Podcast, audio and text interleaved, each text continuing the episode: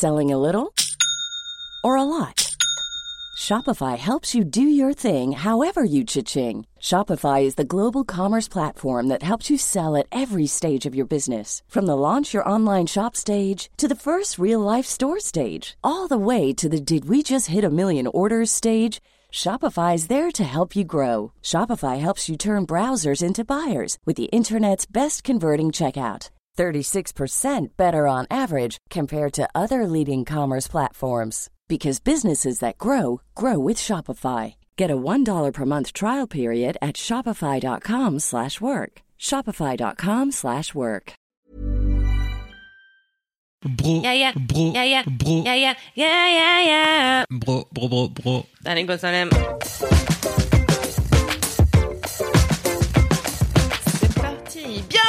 Laisse-moi kiffer. Bienvenue dans Laisse-moi kiffer. Laisse-moi kiffer, laisse-moi kiffer. Laisse-moi kiffer. Du kiff de la digression. La Podcast du kiff de la digression. Digression, digression, digression. Nous sommes dans l'épisode numéro 17 et euh, c'est la brigade du kiff qui vous rejoint aujourd'hui. Oui, tout à La fait. brigade du Nous sommes kiff. avec Cédric. Bonjour, comment allez-vous? Ça va la pêche ou quoi? Wesh Personne ça n'a va plus bien? en radio. Ça va bien la famille? Ouais, tranquille. Je parle avec les auditeurs. Bonjour. Non, mais c'est pas grave, c'est t'es à l'ouest, tu vas te rattraper plus tard. Ce rire radieux, c'est celui de Tata Kalinda. Oui, oh là là, vous m'avez manqué. Ça fait si longtemps. J'ai l'impression Un que c'est ma épisode. première fois. Je suis un peu stressée. Ah oui? Ouais, ouais, ouais. Like a virgin. Non. Est-ce que c'est- j'ai j'avais oublié, tu vois, ça fait trois semaines que je suis pas venue, j'avais l'impression que Mais c'est parce que la dernière fois que t'étais là, c'était Monsieur Chaussette. Oh putain La... Non. Le meilleur podcast. Si. Ouais, je pense. Ah ouais, c'est ça, ouais. Euh, ouais, ouais, ouais, ouais, ouais, ouais. Et nous accueillons avec nous parce que Mimi est en vacances. Euh, on te fait des gros bisous, Mimi, même si on sait que tu n'écouteras pas Non. cet épisode car tu ne l'écoutes pas quand tu n'es pas dans l'épisode de Laisse-moi kiffer. Euh, nous accueillons pour te remplacer Esther. Coucou Esther. Salut Esther. Moi j'ai une vraie raison d'être stressée parce que c'est vraiment ma première fois. Et oui vrai. Hey. Tu vas c'est- voir, c'est très stressant comme podcast. Hein. C'est le, très- le podcast Ah oui, je suis déjà euh, dans une position très mal à l'aise, je dirais. Je- Elle est en PLS présentement, vous ne le voyez pas. Le, Bah, elle de Cédric, donc euh, normal. le podcast du stress et de l'oppression. Bonjour. Bienvenue. tu es journaliste euh, société chez Mademoiselle. Oui, on et peut dire tu ça. as notamment été reporter, tu as fait plusieurs reportages à l'étranger et on en a fait des podcasts. Oui. C'était trop bien, donc n'hésitez pas, si vous aimez les podcasts de Mademoiselle, vous cherchez la vie des Mademoiselles dans le monde, vous écoutez ce podcast qui est merveilleux, vous allez lire tous les articles d'Esther euh, à propos euh, de tous ces reportages formidables qu'elle a fait, car ils sont vraiment hyper intéressants. Et, euh, et voilà, que vous dire, Esther est la meilleure personne et je suis ravie qu'elle soit dans Laisse-moi kiffer. Alors commençons ce Laisse-moi kiffer formidable avec les commentaires de nos chères auditrices et auditeurs. D'abord, euh, une très bonne nouvelle, car ABCD sur Instagram a décidé de rejoindre la team Automne car euh, avant elle n'aimait pas ça et depuis qu'on en a parlé avec Mimi euh, elle a dit qu'elle aimait bien elle nous a envoyé des photos de feuilles mortes et tout du coup je suis là allez victoire victoire victoire Excuse-moi, comment tu tries les, les top des commentaires en fait? Tu prends ceux que tu préfères, comme Oui. ça tu dis ceux-là ils vont dans, ma, dans mon sens, alors Oui. je les prends. Mais la meuf.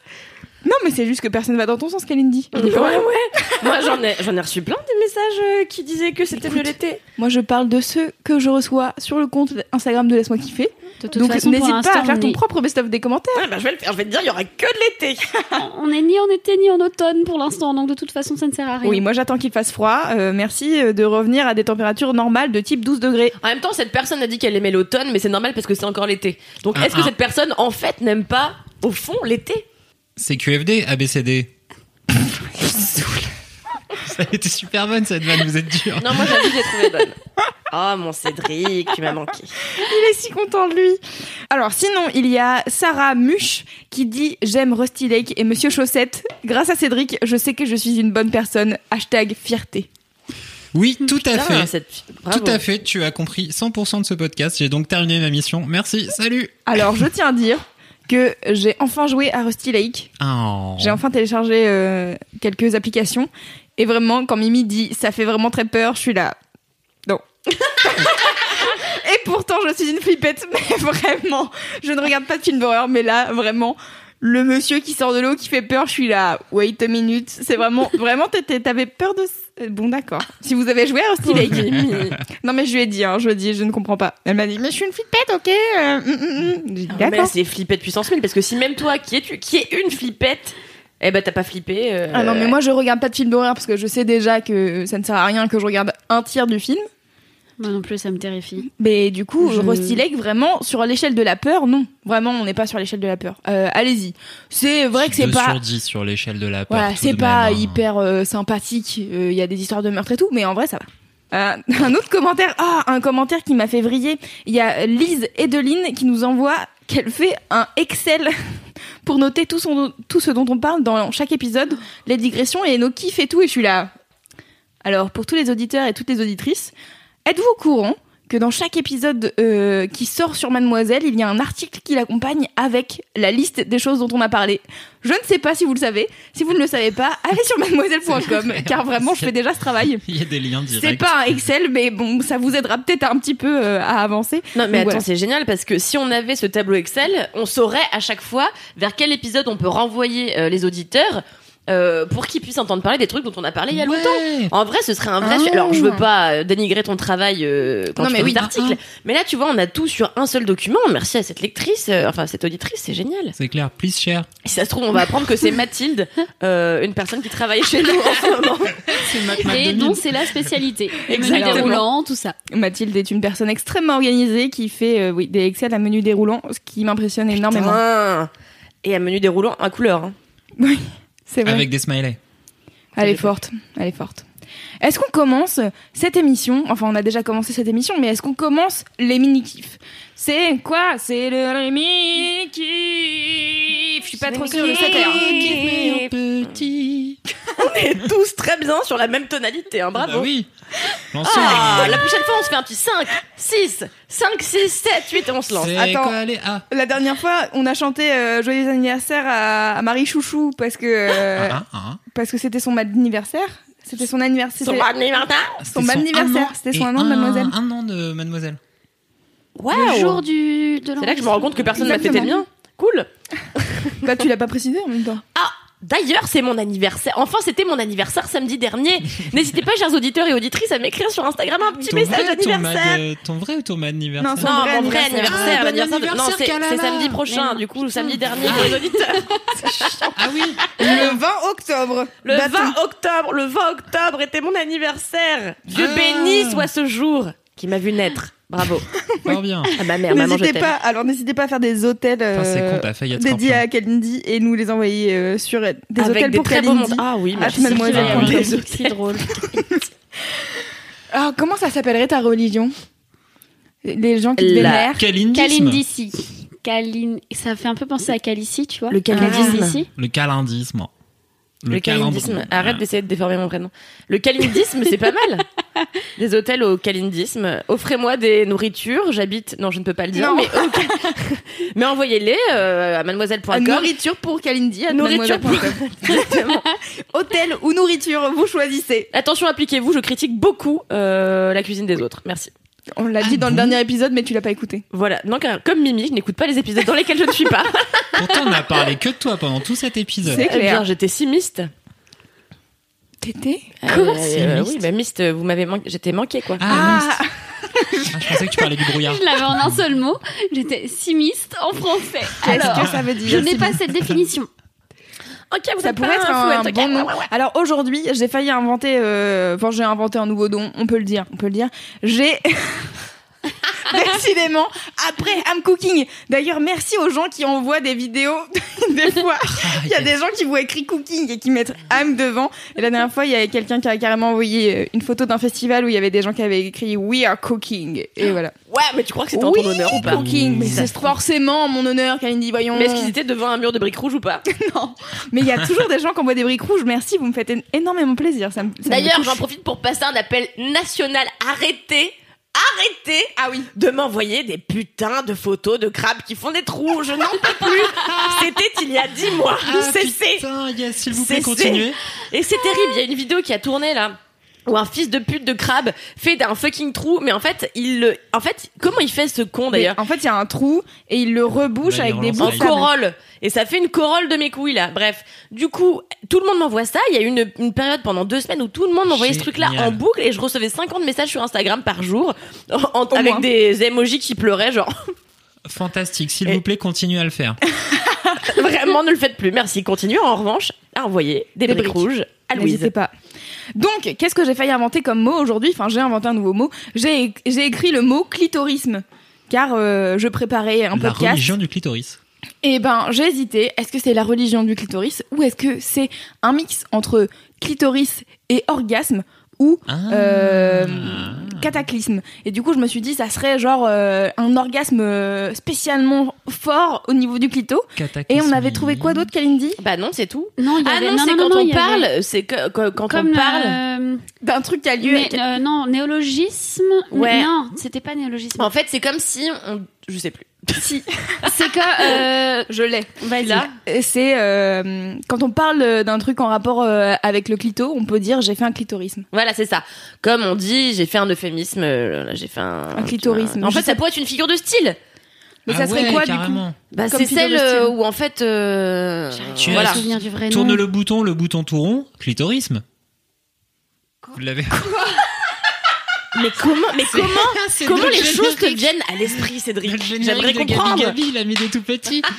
c'est complètement un clitorisme, c'est une métaphore clitoridienne si on choisit de le voir comme ça. Ah, ça pourrait être des. Oui, ok, d'accord, je vois ce que tu veux Tu dire. vois Mais, qu'il- mais il, est, il est brillant. Mais par contre, j'ai pas cette ref, hein. C'est pour Ouais. euh, ton Gabi, bébé. c'est Gabi, pour les il a vieux. mis des tout petits. Alors attends, nanana. question est-ce que c'est ton bébé ou c'est une rêve des Non, années 80 c'est, qu'on n'a euh, pas C'est une rêve d'un dessin animé des années 80 Ok. vieux. Mais la chanson, tout le monde la connaît. Ah bah visiblement pas les. Si Pas les es- gens de notre génération, Si tu es triste, que tu as un gros chagrin, tu sais qu'il existe. Chez les petits malins, un ours aimable, gentil et Écoutez. câlin. À l'abri dans ton cartable, je serai ton copain. Chelou les deux dernières phrases, mais bon. Du coup, c'est c'est quel dessin animé? C'est c'est les petits malins et c'est Gabi. Petit malin. C'est Gabi l'ours gentil euh, dans les petits malins. C'était un dessin animé avec des peluches qui parlaient. euh, Ah, N'hésitez pas, si vous avez cette référence, Vous à savez faire des photomontages de Cédric avec Gabi et les petits malins et à les envoyer à euh, louise@mademoiselle.com qui est une vraie adresse mail car j'aimerais les voir. Euh, pourquoi on parlait de clitorisme? Parce que tu dis que tu avais inventé un mot rapport Ouais, mais à avant. cooking, parce que tu disais, les gens t'ont envoyé des photos, Briques, euh, les crabes. et on va comment, et tu disais les, ça pour... les mini kifs. Ouais, c'est Voilà. ça, exactement. Voilà, c'était l'heure des mini kifs à la base, hein, vraiment. On était, on était là-dessus. Euh, qui veut commencer du coup, Cédric? Ah non, t'es arrivé en disant que t'avais pas de kiff tout de suite. Mais j'ai une mini rage sinon à la place. Mais Il est en train Il de a changer le. c'est exactement En même temps, je rappelle qu'une fois, Mimi a eu un kiff passif-agressif. Voilà. C'est vrai. On est passé pas de là. autorisé une fois de temps en temps à Cédric d'être il désagréable. était, euh, Il était, euh, voilà. Non, en vrai, non, c'est un truc qui me, genre, non, c'est un, c'est un mini rage qui peut aider les gens à, je sais pas, à libérer à leur kiff. dire moins ce genre de truc. En fait, régulièrement cette semaine, il y a plein de gens qui m'ont dit ah non, je peux pas manger ça, je le digère pas. Et j'ai horreur quand les gens me bien. disent je le digère pas parce que ça ne veut dire qu'une seule chose. Et je n'ai pas envie d'avoir l'image mentale de toi qui a la chiasse. Donc pourquoi tu me dis que tu digères pas les poivrons? Mais tu dis n'importe quoi. c'est trop bizarre. Tu es fou. Mais non, mais attends, quand les gens ils te disent euh, non, je peux pas manger des poivrons, je les digère pas, bah c'est ça ne veut dire qu'une seule chose. Mais non, ça Non. veut juste dire qu'ils ont mal à l'estomac. Non, ouais. ça veut dire qu'ils chient des pots de poivrons à la fin et qu'ils m'imposent. Qu'ils m'imposent, c'est comme une, c'est comme une dick pic en pire, c'est une shit pic que, que les gens, que les gens ils te disent, genre au détour d'une conversation, t'es au resto en train de manger, ils te font non, je digère pas, et moi je suis à- imm- immédiatement, Mais c'est vraiment dans je ta les tête, vois en train faire, Eh en train de chier Mais- leur pot de mais- poivrons. T'es zinzin. Mais non, mais c'est ça, ça veut dire Mais ça. non, je le ça peut digère vouloir dire pas. qu'ils ont mal à l'estomac, que ça leur reste un peu sur l'œsophage comme ça, ou alors que ça fait groove groove dans leur ventre. Mais ça se trouve, ils vont pas aller jusqu'à la diarrhée geyser, tu vois. On n'en sait rien, Cédric. C'est ta N'hésitez tête. pas à envoyer Eh des diarrhées eh bah. Geyser à Cédric Non, sur son compte Instagram. Please, please don't. Après, il va nous les montrer à nous aussi. Ah, je c'est vrai. sais, j'ai vraiment pas J'ai une super histoire. Ah, une Ah. diarrhée Geyser Non, pas du tout. Dommage. Alors, j'ai, alors je vais passer tout ça. Je vais essayer d'anonymiser chaque personne. Euh, Ok, c'est un une jour. bolos ou pas Non. Ah. Euh, je sais peut-être. Ok, on dira la Un fin. jour, j'étais sur un, sur un, oui, j'étais sur un voilier. commence bien. Est-ce que t'étais Est-ce en que Afrique du optimiste Sud Non, je n'étais ni au Brésil ni en Asie, mais bien euh, en Méditerranée. Euh, et donc j'étais sur un voilier Et donc euh, un voilier qui ne bougeait pas, hein, on était euh, au port. Bref, on faisait un apéro avec mon pote qui possède un voilier. Il se trouve qu'il avait euh, un ami, on va dire, euh, de sa femme, qui est venu un jour sur le bateau, donc le jour où nous étions là. Est-ce que ça fait sens ou ça? Bon bref, le Oui, mec était là. sa femme. Et là, il s'assoit à côté de mon mec et lui dit, tu connais cette histoire? Oui, je connais cette Et histoire. lui dit, est-ce que tu veux voir des photos de mon caca? Et là, elle lui dit, bah non. Et l'autre lui dit ah bon bah tant pis. Et donc il lui dit bon je vais te montrer autre chose. Et là il se saisit de son téléphone. Et commence à montrer des photos à Nel et je vois Nel blêmir et en fait le mec était vraiment en train de lui montrer des photos de son caca. Et en fait le type jouait tous les jours à prendre son caca et celui de ses copains en photo et à se les envoyer à les envoyer à ses copains. Et donc il lui montrait comme ça. Et là mon pote qui possède le bateau euh, dit à Naël non, dit au pote, euh, écoute, arrête de montrer à tout le monde des photos de ton caca, ça n'intéresse personne. Et lui dit, bon bah ok, je vais montrer des photos de poissons alors, en faisant des clins d'œil comme ça. Et en fait, il continue à montrer des photos de son caca. Mais il en avait combien? Il le prend tous les jours en photo Bah, si ça fait, imagine si ça fait six mois qu'il le prend tous les jours en photo, ça fait beaucoup de photos de caca. hein. Ah, ouais. bah c'est clair, Ouais, surtout qu'à mon avis, ça se compte en années. Et ben voilà. Ah ouais. Voilà. Tous les gens qui vous disent qu'ils n'arrivent pas à digérer un truc, en fait, ils prennent des photos de caca. Je suis sûr que c'est ce qu'il dit tout le temps, ce mec. Peut-être qu'il essayait juste de voir d'ailleurs l'évolution de ses selles pour voir si, je ne sais pas, il digérait mieux ou mal certains trucs, certains jours. Cette théorie aurait pu être entendable si le caca avait était toujours resté à l'intérieur des toilettes et non pas disséminé parfois de part et d'autre de la cuvette, voire voilà. Pas envie. Ah, D'Esther est priceless. Ah, c'est là que ça vient. Qui sont ces gens qui sont leur réseau? On a une piste là. Attendez, Bah ouais, est-ce que vous connaissez euh, Philippe Catherine? Est-ce que vous savez qu'il garde son caca? Dans des bocaux. Oui. Yes, I know. Bah, Je... tous. Pardon, mais je suis hyper perplexe. Alors. non, je n'avais pas cette information. Tous, j'en sais rien, j'ai pas les détails de, de la méthode, Je connais pas Philippe Catherine personnellement. malheureusement. Non. Et euh, mais Genre ceux qui sont vraiment extraordinaires. je ne sais pas, je ne, c'est une excellente question. extraordinaire. Ah, j'ai vraiment eu pourquoi je sais C'est lui j'ai fait le lendemain, ma pire Je cuite. pense qu'en fait c'est une interview parce que moi je le sais aussi d'une très vieille interview qu'il a donnée euh, sur un plateau télé. Mais c'est vraiment vieux et en fait je savais pas si c'était de l'intox euh, ou vraiment une info, tu vois. Alors peut-être que c'est d'intox, peut-être que je dis de la merde, mais il a fait et il avait fait un excellent, euh, il avait fait un carnet qu'il avait fait éditer et il me semblait qu'il y avait cette info dedans. Si je me trompe, n'hésitez pas à m'envoyer un message, car vraiment c'est vraiment random. C'est le, le fameux Ah. euh, j'ai la moitié des infos, mais je suis pas sûre. Y a- Faire un jingle pour ça. J'ai la moitié des infos. Mais bon, je dis quand même. Blanche Gardin a fait un super sketch dans son dernier spectacle. Je parle toute seule, qui est dispo sur Netflix. Hashtag et euh, dispo du sur coup, Netflix. euh, hashtag dispo sur Netflix. Et du coup, sur la fin, elle parle de la fois où elle a dû faire analyser ses selles et donc euh, le soir où elle met son caca au frigo dans un dans un dans un bol euh, dans un une, une boîte euh, bonne maman de confiture parce qu'elle se dit que elle se dit que ça irait bien avec le côté champêtre du fait de mettre ton caca au frigo. Et donc elle parle de la violence du fait de mettre son caca au frigo. Et il y a une très bonne vanne qui est finalement, est-ce que c'est pas remettre la nourriture à l'endroit où tu l'as prise Excellente vanne. 24 heures De avant. vraies interrogations journalistiques, vraiment. Ah oui. Donc très très bonne vanne dans un spectacle assez Est-ce qu'il y a des euh, pots de assez poivron ou pas. Comment? Il y a des pots de poivron. ou pas. J'espère que vous n'écoutez pas ça table. facile hein, de, de mettre son caca, que ce soit dans un pot de confiture ou ailleurs. C'est clair. Non mais en plus tu te réveilles le matin, t'es là, tu sais, t'es avec ton café, tout ton frigo. Je vous rappelle que Un cet épisode n'a pas vraiment de commencé, que nous en sommes même pas au premier. Ah si, pardon. Je voulais pas décrédibiliser ton kiff, euh, Cédric. Mais vous, c'était une rage, oui, plutôt. Mini rage. Mais euh, d'ailleurs, j'en profite pour dire que vous le saviez-vous, Gérard Depardieu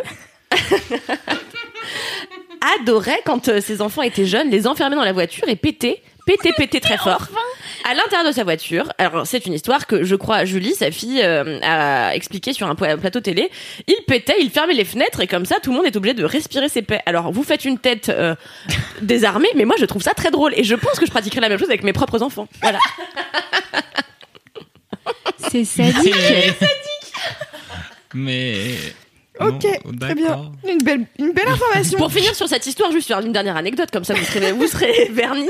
J'ai le papa d'une de mes amies qui euh, plusieurs fois a pété dans des bocaux et les a vite refermés et après il allait voir ses collègues, il les ouvrait sous leur nez. Pour... Ah, ça c'est ouais.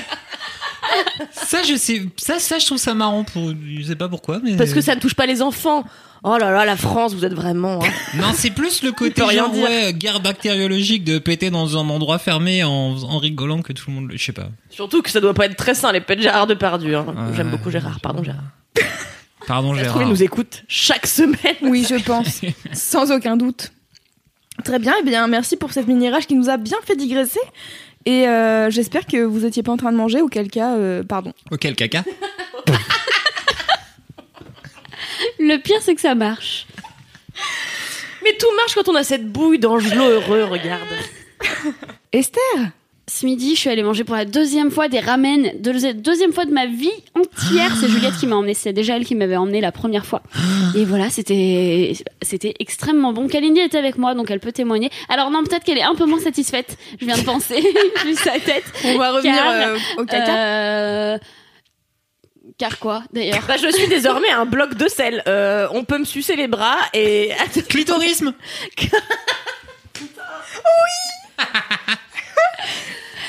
Ah. Non mais en fait euh, oui les, les ramen étaient fort bons mais avaient plus la consistance de la boue que de bouillon. Euh, en fait le bouillon était très très dense et la réalité c'est qu'en fait euh, non moi je suis la seule à avoir pris miso mais je pense que vous Non, avez moi aussi, non toi pris aussi c'est miso. ça ouais c'était très très salé C'était très très salé, mais c'était quand même très très bon. Juste, j'ai pas fini justement mon plat parce que en Il y avait fait, trop. enfin, C'était c'était trop, c'était vraiment énorme, c'était très très gros. J'ai oublié le nom du resto. En même temps, elle l'a dit de manière tellement rapide que j'étais complètement incapable de le répéter car il y a beaucoup trop de syllabes euh, avec des lettres que je ne sais pas ce que c'est. Ah je ne connais pas J bon très bon marketing Et de resto quoi. Tu y vas, tu Mais, manges un truc, tu sais pas euh, comment ça s'appelle. J'imagine que Louise mettra dans la liste euh, le nom du resto si je pense à lui envoyer. Oui, Voilà. bien sûr, je demanderai euh, aux intéressés. et c'était ouf C'était euh, dans le 8e arrondissement, je pense, euh, rue En des fait, Petits Champs. oui. Voilà. Mais c'était globalement les ramen que t'as aimé. Mais voilà, c'est globalement les ramen, pas spécifiquement ce midi. C'est un truc que Juliette vraiment m'a fait découvrir. C'était que la deuxième fois que j'en mangeais aujourd'hui. Et je trouve ça trop bon, genre les pâtes et tout. C'était, mais j'avais préféré la première fois parce que justement le bouillon était moins épais. Tu vois, je sais pas si tu, vous voyez ce que je veux dire. Genre, Oui. si si il y a soit des bouillons légers, genre qui font vraiment bah bouillon quoi. Et ce midi c'était, je, je sais pas, c'était très épais, ouais, plus soupe Ah, que bouillon quoi. C'était des trucs que genre seul Obélix et Juliette euh, peuvent avaler en entier et Juliette cette zinzette Gras. a tout mangé de son bol et a fini les plus, plats ouais. de nous-mêmes de Esther et moi. Et genre après elle était là, elle disait j'ai mal au ventre et elle mangeait des pâtes. J'ai mal au ventre et elle mangeait des pâtes. C'était des soba ou des udon C'était des soba. petites- Ah, c'est bon. Que- sais pas. Je sais en pas fait, la les soba, différence. c'est les petites pâtes fines au sarrasin et les udon, c'est les grosses Ah pâtes oui, gluantes euh, blanches. Moi, j'aime bien les grosses pâtes gluantes. Moi j'aime pas, je trouve que ça a la consistance de la morve mais Moi j'aime les deux. J'aime bien les huîtres, donc j'aime la morve, donc j'aime les udon. CQFD, ABCD.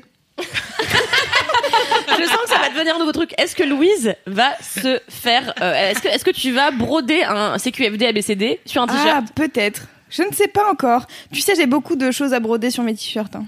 Là, j'ai brodé Witch Please déjà. Ouais. Ça, c'est la meilleure blague. Meilleure blague de tout le bal des sorcières. Ah, merci. Hmm. Parce qu'il y avait une grosse stuff balle des sorcières euh, début novembre. Il y a deux semaines. Non, début- on est en semaines. octobre. octobre. octobre. début octobre. Et euh, j'avais pas de déguisement, mais j'ai décidé de broder Witch Please sur un de mes t-shirts. Car j'adore broder. C'était très bien. Franchement, c'était même droit. J'étais. Enfin, moi, ce qui m'impressionne, c'est que ce soit droit. Bah, il y avait une- La meuf n'a pas du tout de problème géométrique entre les ronds, des crabes, les trucs droits sur les broderies, tout ça. Est-ce qu'on peut revenir à Esther et, Oui, et au ramen. Non, Et mais parce ramen. que, est-ce que vous êtes au Ah. j'ai jamais mangé de ramen.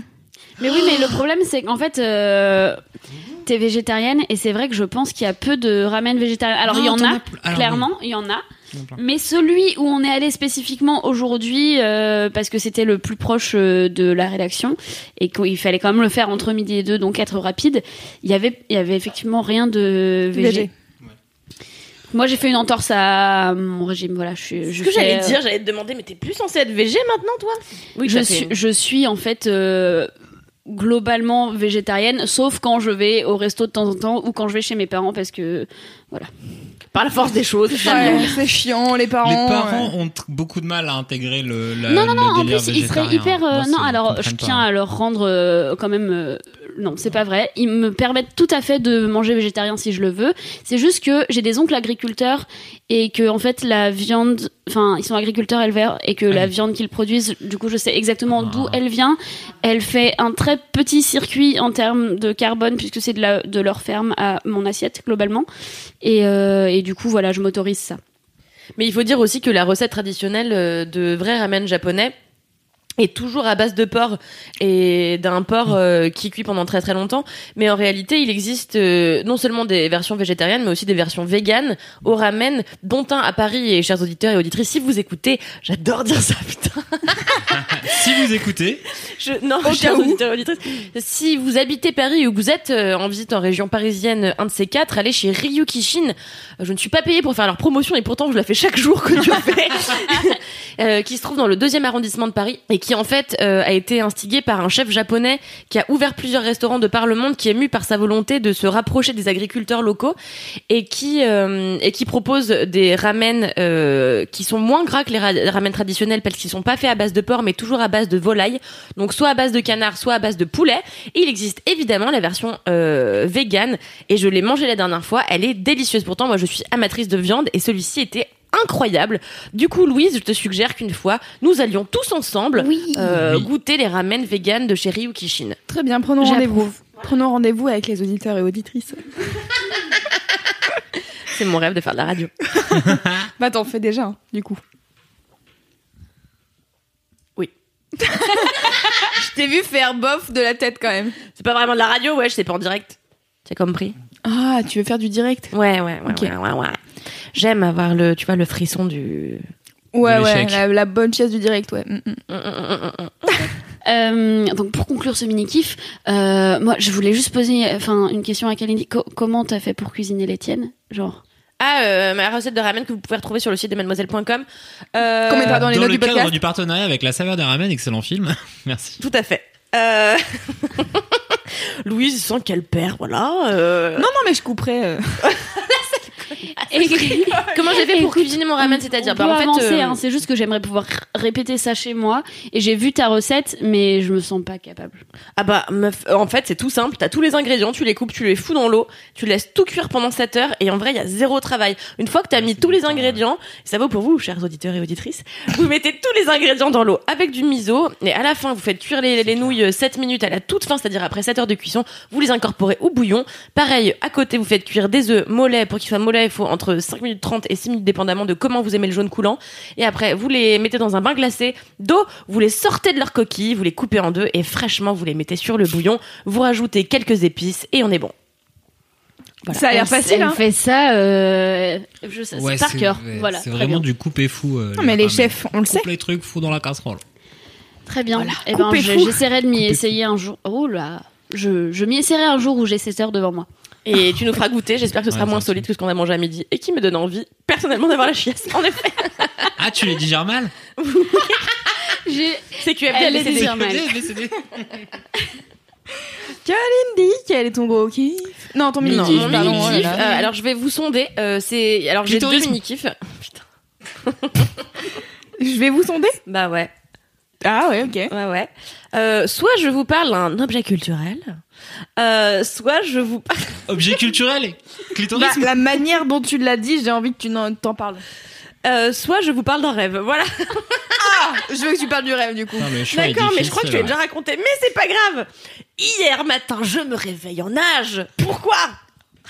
Car Parce que tu fais as tout le rêvé temps- Et tu fais tout le temps des rêves avec des créatures d'eau. Alors oui, non, mais là, ça n'avait rien à voir puisqu'il était, il s'agissait de Marie Chanchon.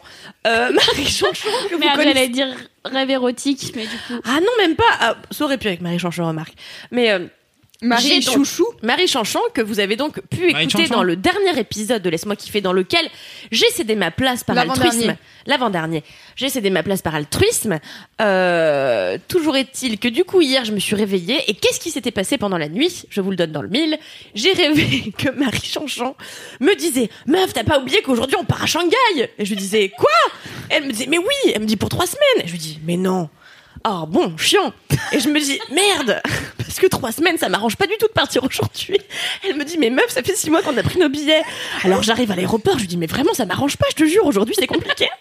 Et je lui dis en plus qu'est-ce qu'on va aller foutre à Shanghai pendant trois semaines? Elle me dit mais c'est les vacances. Je lui dis bah non, tu vois les vacances en octobre. Après j'aurai plus de vacances de l'année, ça va être très chiant.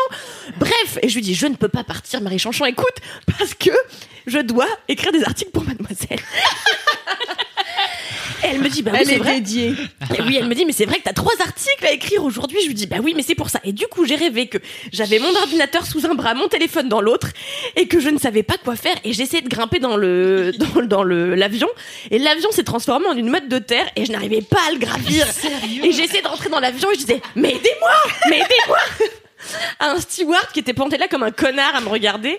Je disais, mais aidez-moi, mais aidez-moi. Et je glissais, je glissais de cette Mais mode attends. de terre.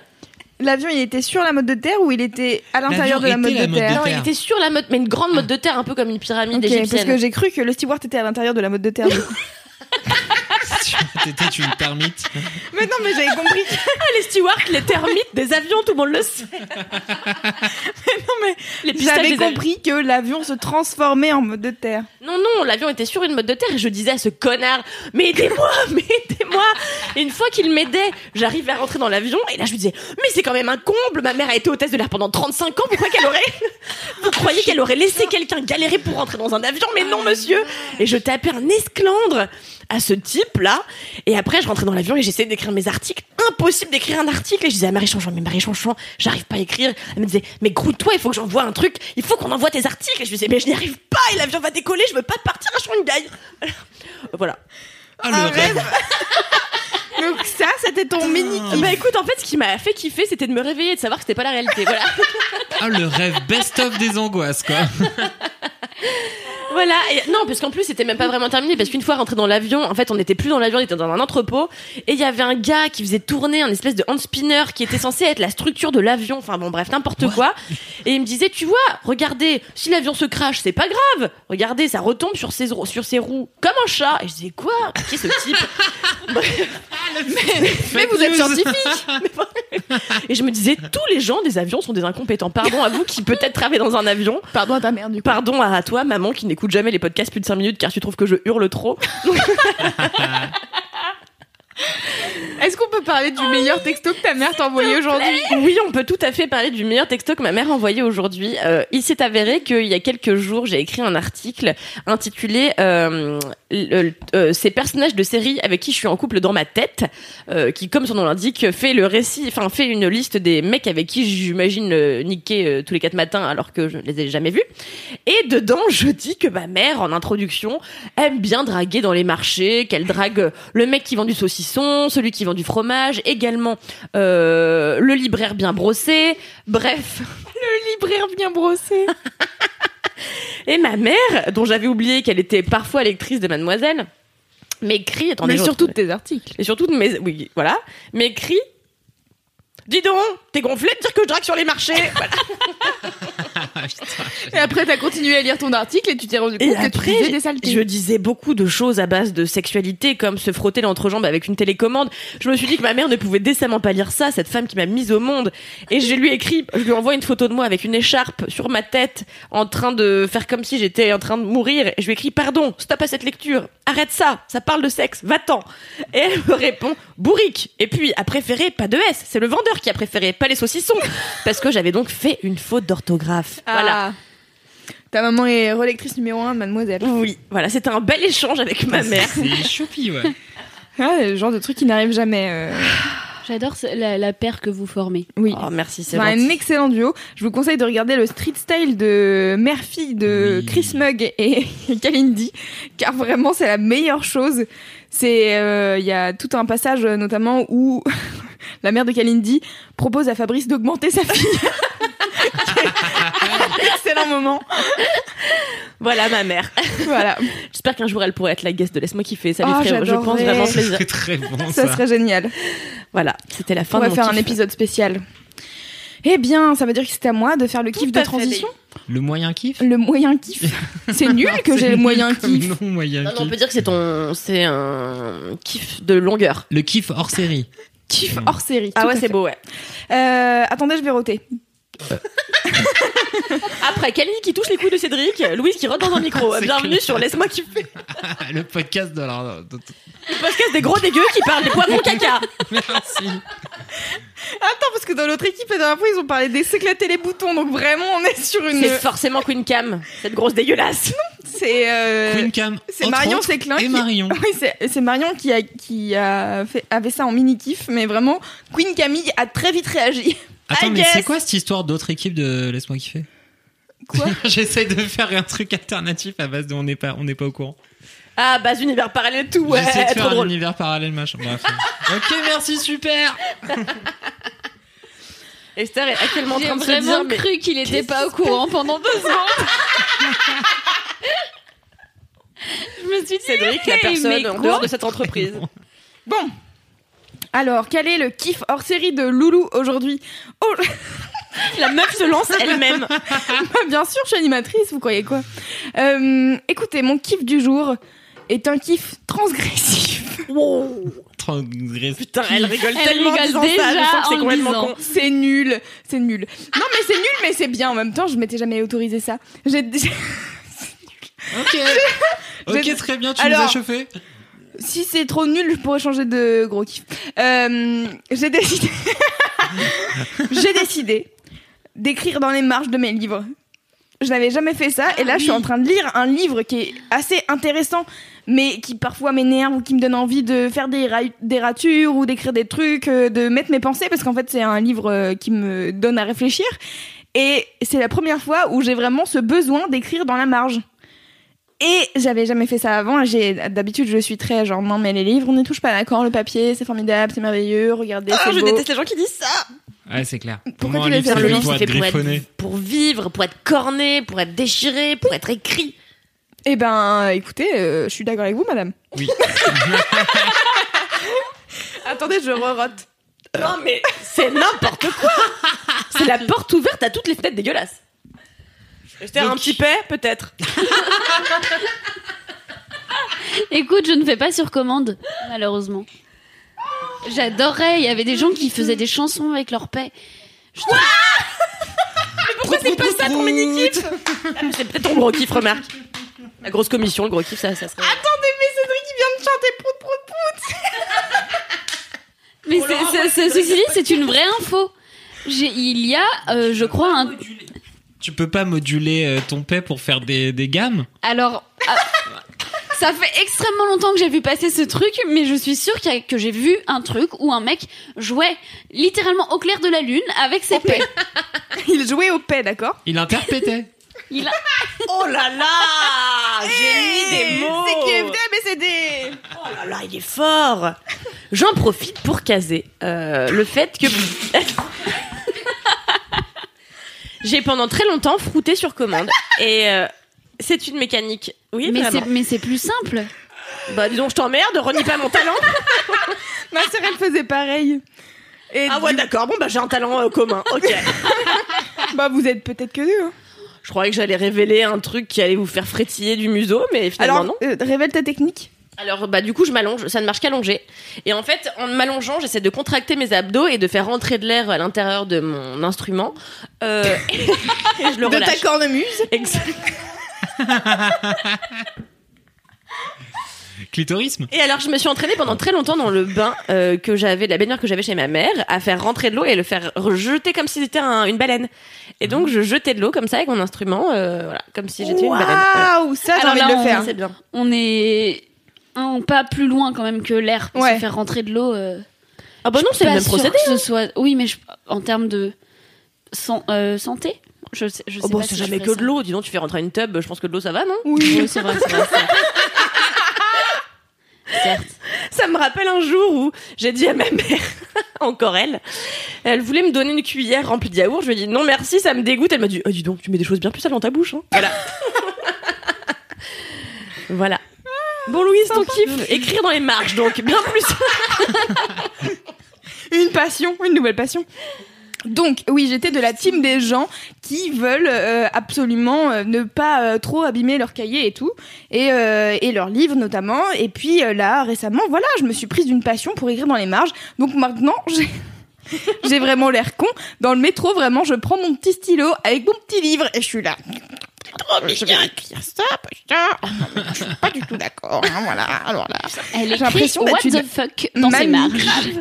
j'ai l'impression d'être une mamie et en même temps ça m'amuse beaucoup et ça m'a donné envie donc en fait pff, Je sais pas vraiment quel est mon kiff. Je vais, dé- je vais déballer et puis on verra, on analysera à la Ah, fin. c'est trop bien, vas-y. Euh, et en fait, donc le livre que je suis en train de lire, c'est euh, Beauté fatale de Mona Chollet.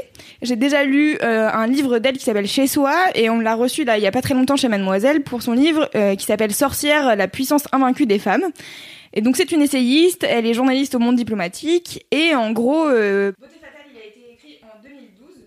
Et donc, euh, elle parle de l'univers euh, mode beauté et de comment euh, ça aliène euh, les femmes dans la société, etc., etc. Et donc, il y a des trucs très intéressants et d'autres trucs où je suis pas d'accord avec elle, etc. Et en fait, c'est trop bien, c'est vraiment ultra cool parce que ça me permet de réfléchir sur ce que je pense vraiment.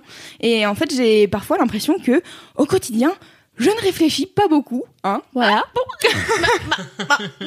non mais tu vois, je pense pas à des trucs de société euh, tous les jours et j'avoue que en, en général, euh, je regarde pas les infos, euh, je tu vois, genre là, il y a eu un remaniement ministériel, euh, j'ai regardé qui était le ministre de la Culture et qui était la ministre de l'écologie et voilà, tu vois, j'ai pas je suis pas hyper impliquée dans euh, la société au quotidien et Moi non plus. et en fait, euh, du coup, euh, lire Mona Chollet, donc ça m'avait déjà fait ça quand j'avais lu Chez soi, son, le, donc c'est un bouquin qui parle de, bah justement, comment tu vis chez toi, quel est ton rapport à ta maison, à ton appartement, et aussi au fait que c'est difficile de se loger dans des grandes villes, euh, toute la relation de, en fait, euh, quand t'es un peu aisé, que tu prends des femmes de ménage, souvent euh, elles euh, sont pas vraiment elles-mêmes très aisées et tout. Enfin bref, tous les trucs qui sont liés. À euh, vivre, euh, enfin tu même vivre à la campagne, euh, la vie euh, quand t'es une mère de famille et machin. Enfin bref, il y a trop de trucs et donc c'est hyper intéressant parce qu'elle prend un sujet euh, hyper entre guillemets neutre dans la société, c'est-à-dire que bon apparemment un logement, euh, tout le monde, euh, c'est le lot de beaucoup de gens, pas tout le monde malheureusement, mais euh, donc voilà. Donc bref, elle prend ce sujet-là et elle l'emmène et elle te parle de plein de trucs et je trouve ça hyper intéressant. Et la première fois que j'avais lu du Mona Chollet, j'étais ressortie en me disant putain trop bien, ça m'a fait réfléchir à trop de trucs. Du coup, j'ai acheté Beauté Fatale et j'ai enfin commencé à le lire. Et c'est pareil, en fait, ça me fait réfléchir à plein de choses et ça me donne envie de retourner à la fac et de faire des dissertes pour savoir si je suis d'accord ou pas. Je vais faire des thèses et des antithèses et. Mais Et j'ai c'est l'impression trop- d'être. C'est trop euh, bien, mais en plus, surtout que t'as même pas besoin de retourner à la fac, t'as un super support qui est Mademoiselle et qui Oui. pourrait éventuellement recevoir tes réflexions euh, vrai, et tes, oublié. interroga- tes interrogations de meufs de ton âge qui se posent des questions sur le monde qui l'entoure, tu vois. qui fait chiant du Bah non, mais pas du tout. Je Mais non, pas arrête, que- moi je trouve ça hyper intéressant aussi. En Ah vrai, si, ça, ça m'intrigue parce que je pense à l'inverse, je suis très intéressée par tout ce qui est société, actu, etc. Euh, c'est mon travail, donc effectivement, Oui. je, je me penche dessus régulièrement. Et du coup, en fait, euh, ça m'arrive d'avoir des frustrations de mais putain, pourquoi les gens ils s'intéressent pas à ce sujet qui est hyper important? Euh, Ça m'intrigue d'avoir le point de vue de gens qui s'intéresse pas à ce sujet hyper important. ouais. Mais en fait, même temps, je euh, le comprends, tu vois, je pense, parce que c'est le seum souvent, et t'as pas envie de te coller le seum quand tu rentres Ouais. du boulot. Exactement, c'est le seum. C'est le seum et, euh, et en fait euh, là tu vois ce que j'aime bien avec euh, avec Mona Chollet, c'est que c'est pas que le seum. C'est-à-dire qu'elle est dans une analyse. Bon, alors sur beauté fatale un peu moins parce que tu sens qu'elle est un peu vénère sur euh, la mode beauté. euh, on n'est pas sur. euh, Les extraits que tu m'as Oui. lus, oui. Ça s'appelle les alé- les aliénations, nouveaux les nouvelles aliénations de la féminité, un truc dans le genre. Je retrouverai le vrai titre. Vous savez, euh, la moitié des informations toujours. Hein, et, euh, et donc ouais, sur celui-là, tu sens qu'elle est plus euh, sur son côté militante féministe. Euh, mais sur chez soi, c'est un peu des deux, tu vois. C'est, elle parle de plein de trucs. À un moment donné, elle parle des tiny house et de, c'est bien et en même temps, ça prouve à quel point genre on en est vraiment réduit à des trucs de ouais c'est un, un mode de vie cool etc mais en fait tu vis dans 11 mètres carrés et tu fais ça parce qu'en fait t'as pas de thunes et t'achètes un truc euh, pas cher et t'es content parce que t'as une possession tu vois. Mais en vrai euh, c'est quand même euh, on a trouvé des arrangements avec le monde dans lequel on vit qui est quand même pas ouf. Tu dis ça à la meuf qui cherche actuellement un appartement à Paris et qui ne trouve pas, et oui. C'est une galère oui oui.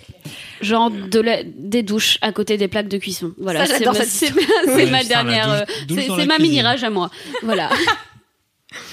Et, euh, et bref, donc du coup, en fait, euh, ça m'arrive pas souvent, mais là, donc je le relis un essai de, de Mona Chollet et ça me fait réfléchir sur plein de trucs. Et euh, du coup, mes pages du matin sont beaucoup plus intéressantes que d'habitude. Ah, génial. Ça faisait longtemps. Mais, mais, mais, mais, pourquoi t'écris sur les marges du livre? Pourquoi j'écris sur les marges du livre? Bah parce qu'en fait, euh, souvent, alors régulièrement quand j'écris, c'est que je suis là genre what the fuck ou source ou ah sinon elle en fait euh, elle cite plein de trucs hyper intéressants et donc j'entoure euh, les notes euh, parce qu'elle met toujours des références genre c'est la page Wikipédia à la fin t'as 170 000 références. Du coup j'entoure celles que je trouve intéressantes. Après je suis pas sûre de toutes les trouver parce C'est que ton panier Amazon, quoi. Exactement. Je suis pas sûre de toutes les trouver parce que le livre a été écrit en. Il est sorti en 2012, donc je pense qu'il a été écrit sur 2010-2011. Donc euh, il y a des trucs qui commencent à dater. Je suis pas sûre de retrouver Ah ouais. tous les articles, etc. Mais euh, mais voilà. Et en plus, euh, ça me permet parce que euh, avant sur chez soi, au lieu d'écrire dans les marges parce que je voulais pas abîmer, abîmer le livre. Parce qu'il était à la bibliothèque. Euh, je j'ai pris, en photo en fait les trucs qui m'intéressaient et c'est dans les limbes de mon téléphone et j'ai jamais re-regardé le truc. Alors que là, le livre il est à moi, je fais ce que je veux avec, je corne les trucs, machin, je mets euh, des notes euh, sur les trucs, les passages que je trouve intéressants, pertinents, etc. Et, euh, et ouais, j'ai vraiment l'impression que je pourrais être à la fac et on me donne une thématique sur, je sais pas, faire une critique du livre de Mona Chollet et je le fais, tu vois. Mais c'est trop cool, je trouve. Ouais. Mais alors, J'ai une du bonne coup, histoire de livre à la con. euh, Vas-y. En fait, il y a, y un an, j'avais réemprunté à la médiathèque euh, l'éducation sentimentale de Flaubert. c'est mon, tu sais que c'est un de mes livres préférés? Première éducation J'adore sans ce livre et je l'avais lu il y a très Je longtemps. viens de le passer à Queen Camille. Je, je, je m'étais dit, j'ai envie de le relire. Et du coup, il y avait un mec qui avait, qui l'avait emprunté avant et qui avait écrit dans les marges. Et en fait, il arrêtait pas d'insulter le héros. Il lui disait, mais t'es un bouffon. il écrivait des messages trop vénères à chaque fois que le, parce que donc le héros euh, de, de, de l'éducation sentimentale est un peu, euh, un peu passif. Et euh, donc sur la sur la fin des notes, il arrête les notes après la page 100, il est là en mode genre mais vas-y bouillave là putain. On dirait vraiment genre les commentaires du réalisateur pété qui est dans les marges du livre. Et en vrai c'était trop bien et j'étais j'étais assez déçu qu'il soit pas allé jusqu'au bout du livre parce que Ah ouais, ça doit être ça aurait marrant. été croquignolesque. Mais justement, ce qui est inté- Non, eh, tu ne dis pas mon eh. Eh, eh. il a dit mon mot. Hi- Hier, j'ai dit croquignolet. Et bon, maintenant il le dit, comme de par hasard. S'inspire de toi. Bah ouais, j'ai l'impression. Alors, euh, je dis que Première éducation sentimentale, c'est un de mes livres préférés. Quelques jours plus tard, il en parle. Mais Hier, je dis croquignolet. Euh, je l'ai même prêté à Queen Camille qui m'a dit c'est chiant du cul, ton livre, laisse-moi tranquille. Hier, je dis croquignolet comme de par hasard, tu le redis aujourd'hui. Bon, j'ai l'impression que Ah oui, quand même. oui, voilà. oui, oui, oui, c'est un très joli mot. Et donc, qu'est-ce que je voulais dire de plus? Rapport, ah oui, rapport au, au fait de marquer justement dans les dans les marges. J'avais lu, j'avais vu une vidéo de Ariel Bissett, qui est une youtubeuse euh, canadienne, je crois. Donc c'est en anglais, désolé, qui fait euh, toute euh, une vidéo justement sur le fait qu'elle écrit dans tous ses bouquins et qu'elle trouve ça trop bien. Et pareil, d'emprunter à ses potes qui ont eux-mêmes écrit dans les marges, parce que ça te fait après avoir une deuxième lecture de euh, peut-être qu'il a pensé un truc euh, auquel t'avais pas pensé, etc. Et ça me fait aussi penser à Mimi euh, quand elle disait que euh, elle, a- elle avait euh, sur Kindle les trucs qu'elle empruntait à la fac et que du coup, enfin qu'elle devait étudier à la fac et du coup il y avait les autres étudiants qui avaient fait des quotes et des machins, des trucs pour expliquer des citations et pour faciliter le travail de tous les autres étudiants qui passaient derrière eux. Je trouve ça marrant. Moi, j'ai une histoire avec euh, les histoires d'écriture justement dans les marges, qui est que euh, quand euh, j'étais, quand je suis sortie du lycée, donc quand j'étais euh, en première année d'école, je voulais absolument impressionner un type euh, dont j'étais tombée folle amoureuse sur les bancs de l'école, et euh, je me suis dit bon bah du coup, comment est-ce que je pourrais l'impressionner intellectuellement parlant? Bah, je lui filais des bouquins un peu intelligents. Du coup, j'avais fait exprès lui filer des bouquins dans lesquels il y avait rien, mais genre j'avais écrit la veille au soir avant de les lui filer des trucs hyper intelligents, tu vois, dans la marge et tout, genre Mhm, réflexion peut-être sur l'existence d'autrui.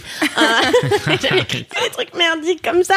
Et je lui avais donné en disant Bon, excuse-moi, j'ai un peu euh, gribouillé dedans, j'espère que tu m'entendras pas rigueur. Voilà. Petite histoire de pauvre meuf. Est-ce euh, est-ce qu'il t'en a tenu rigueur ou pas euh, je crois qu'il les a jamais lus surtout. Il te les a rendus Non, mais je tiens pas vraiment. Je suis très.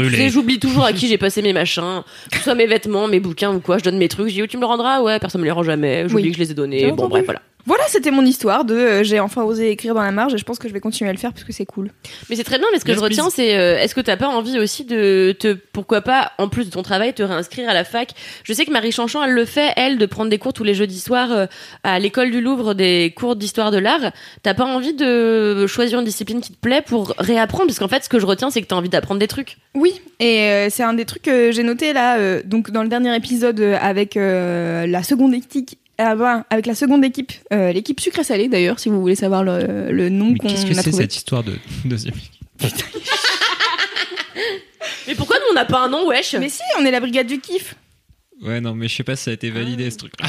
Ouais, bah, euh, calme-toi. Moi, j'ai retenu Moi je vote pour le clan des semi-croustillants, ça vous va Le clan de des Camelot, les vrais savent.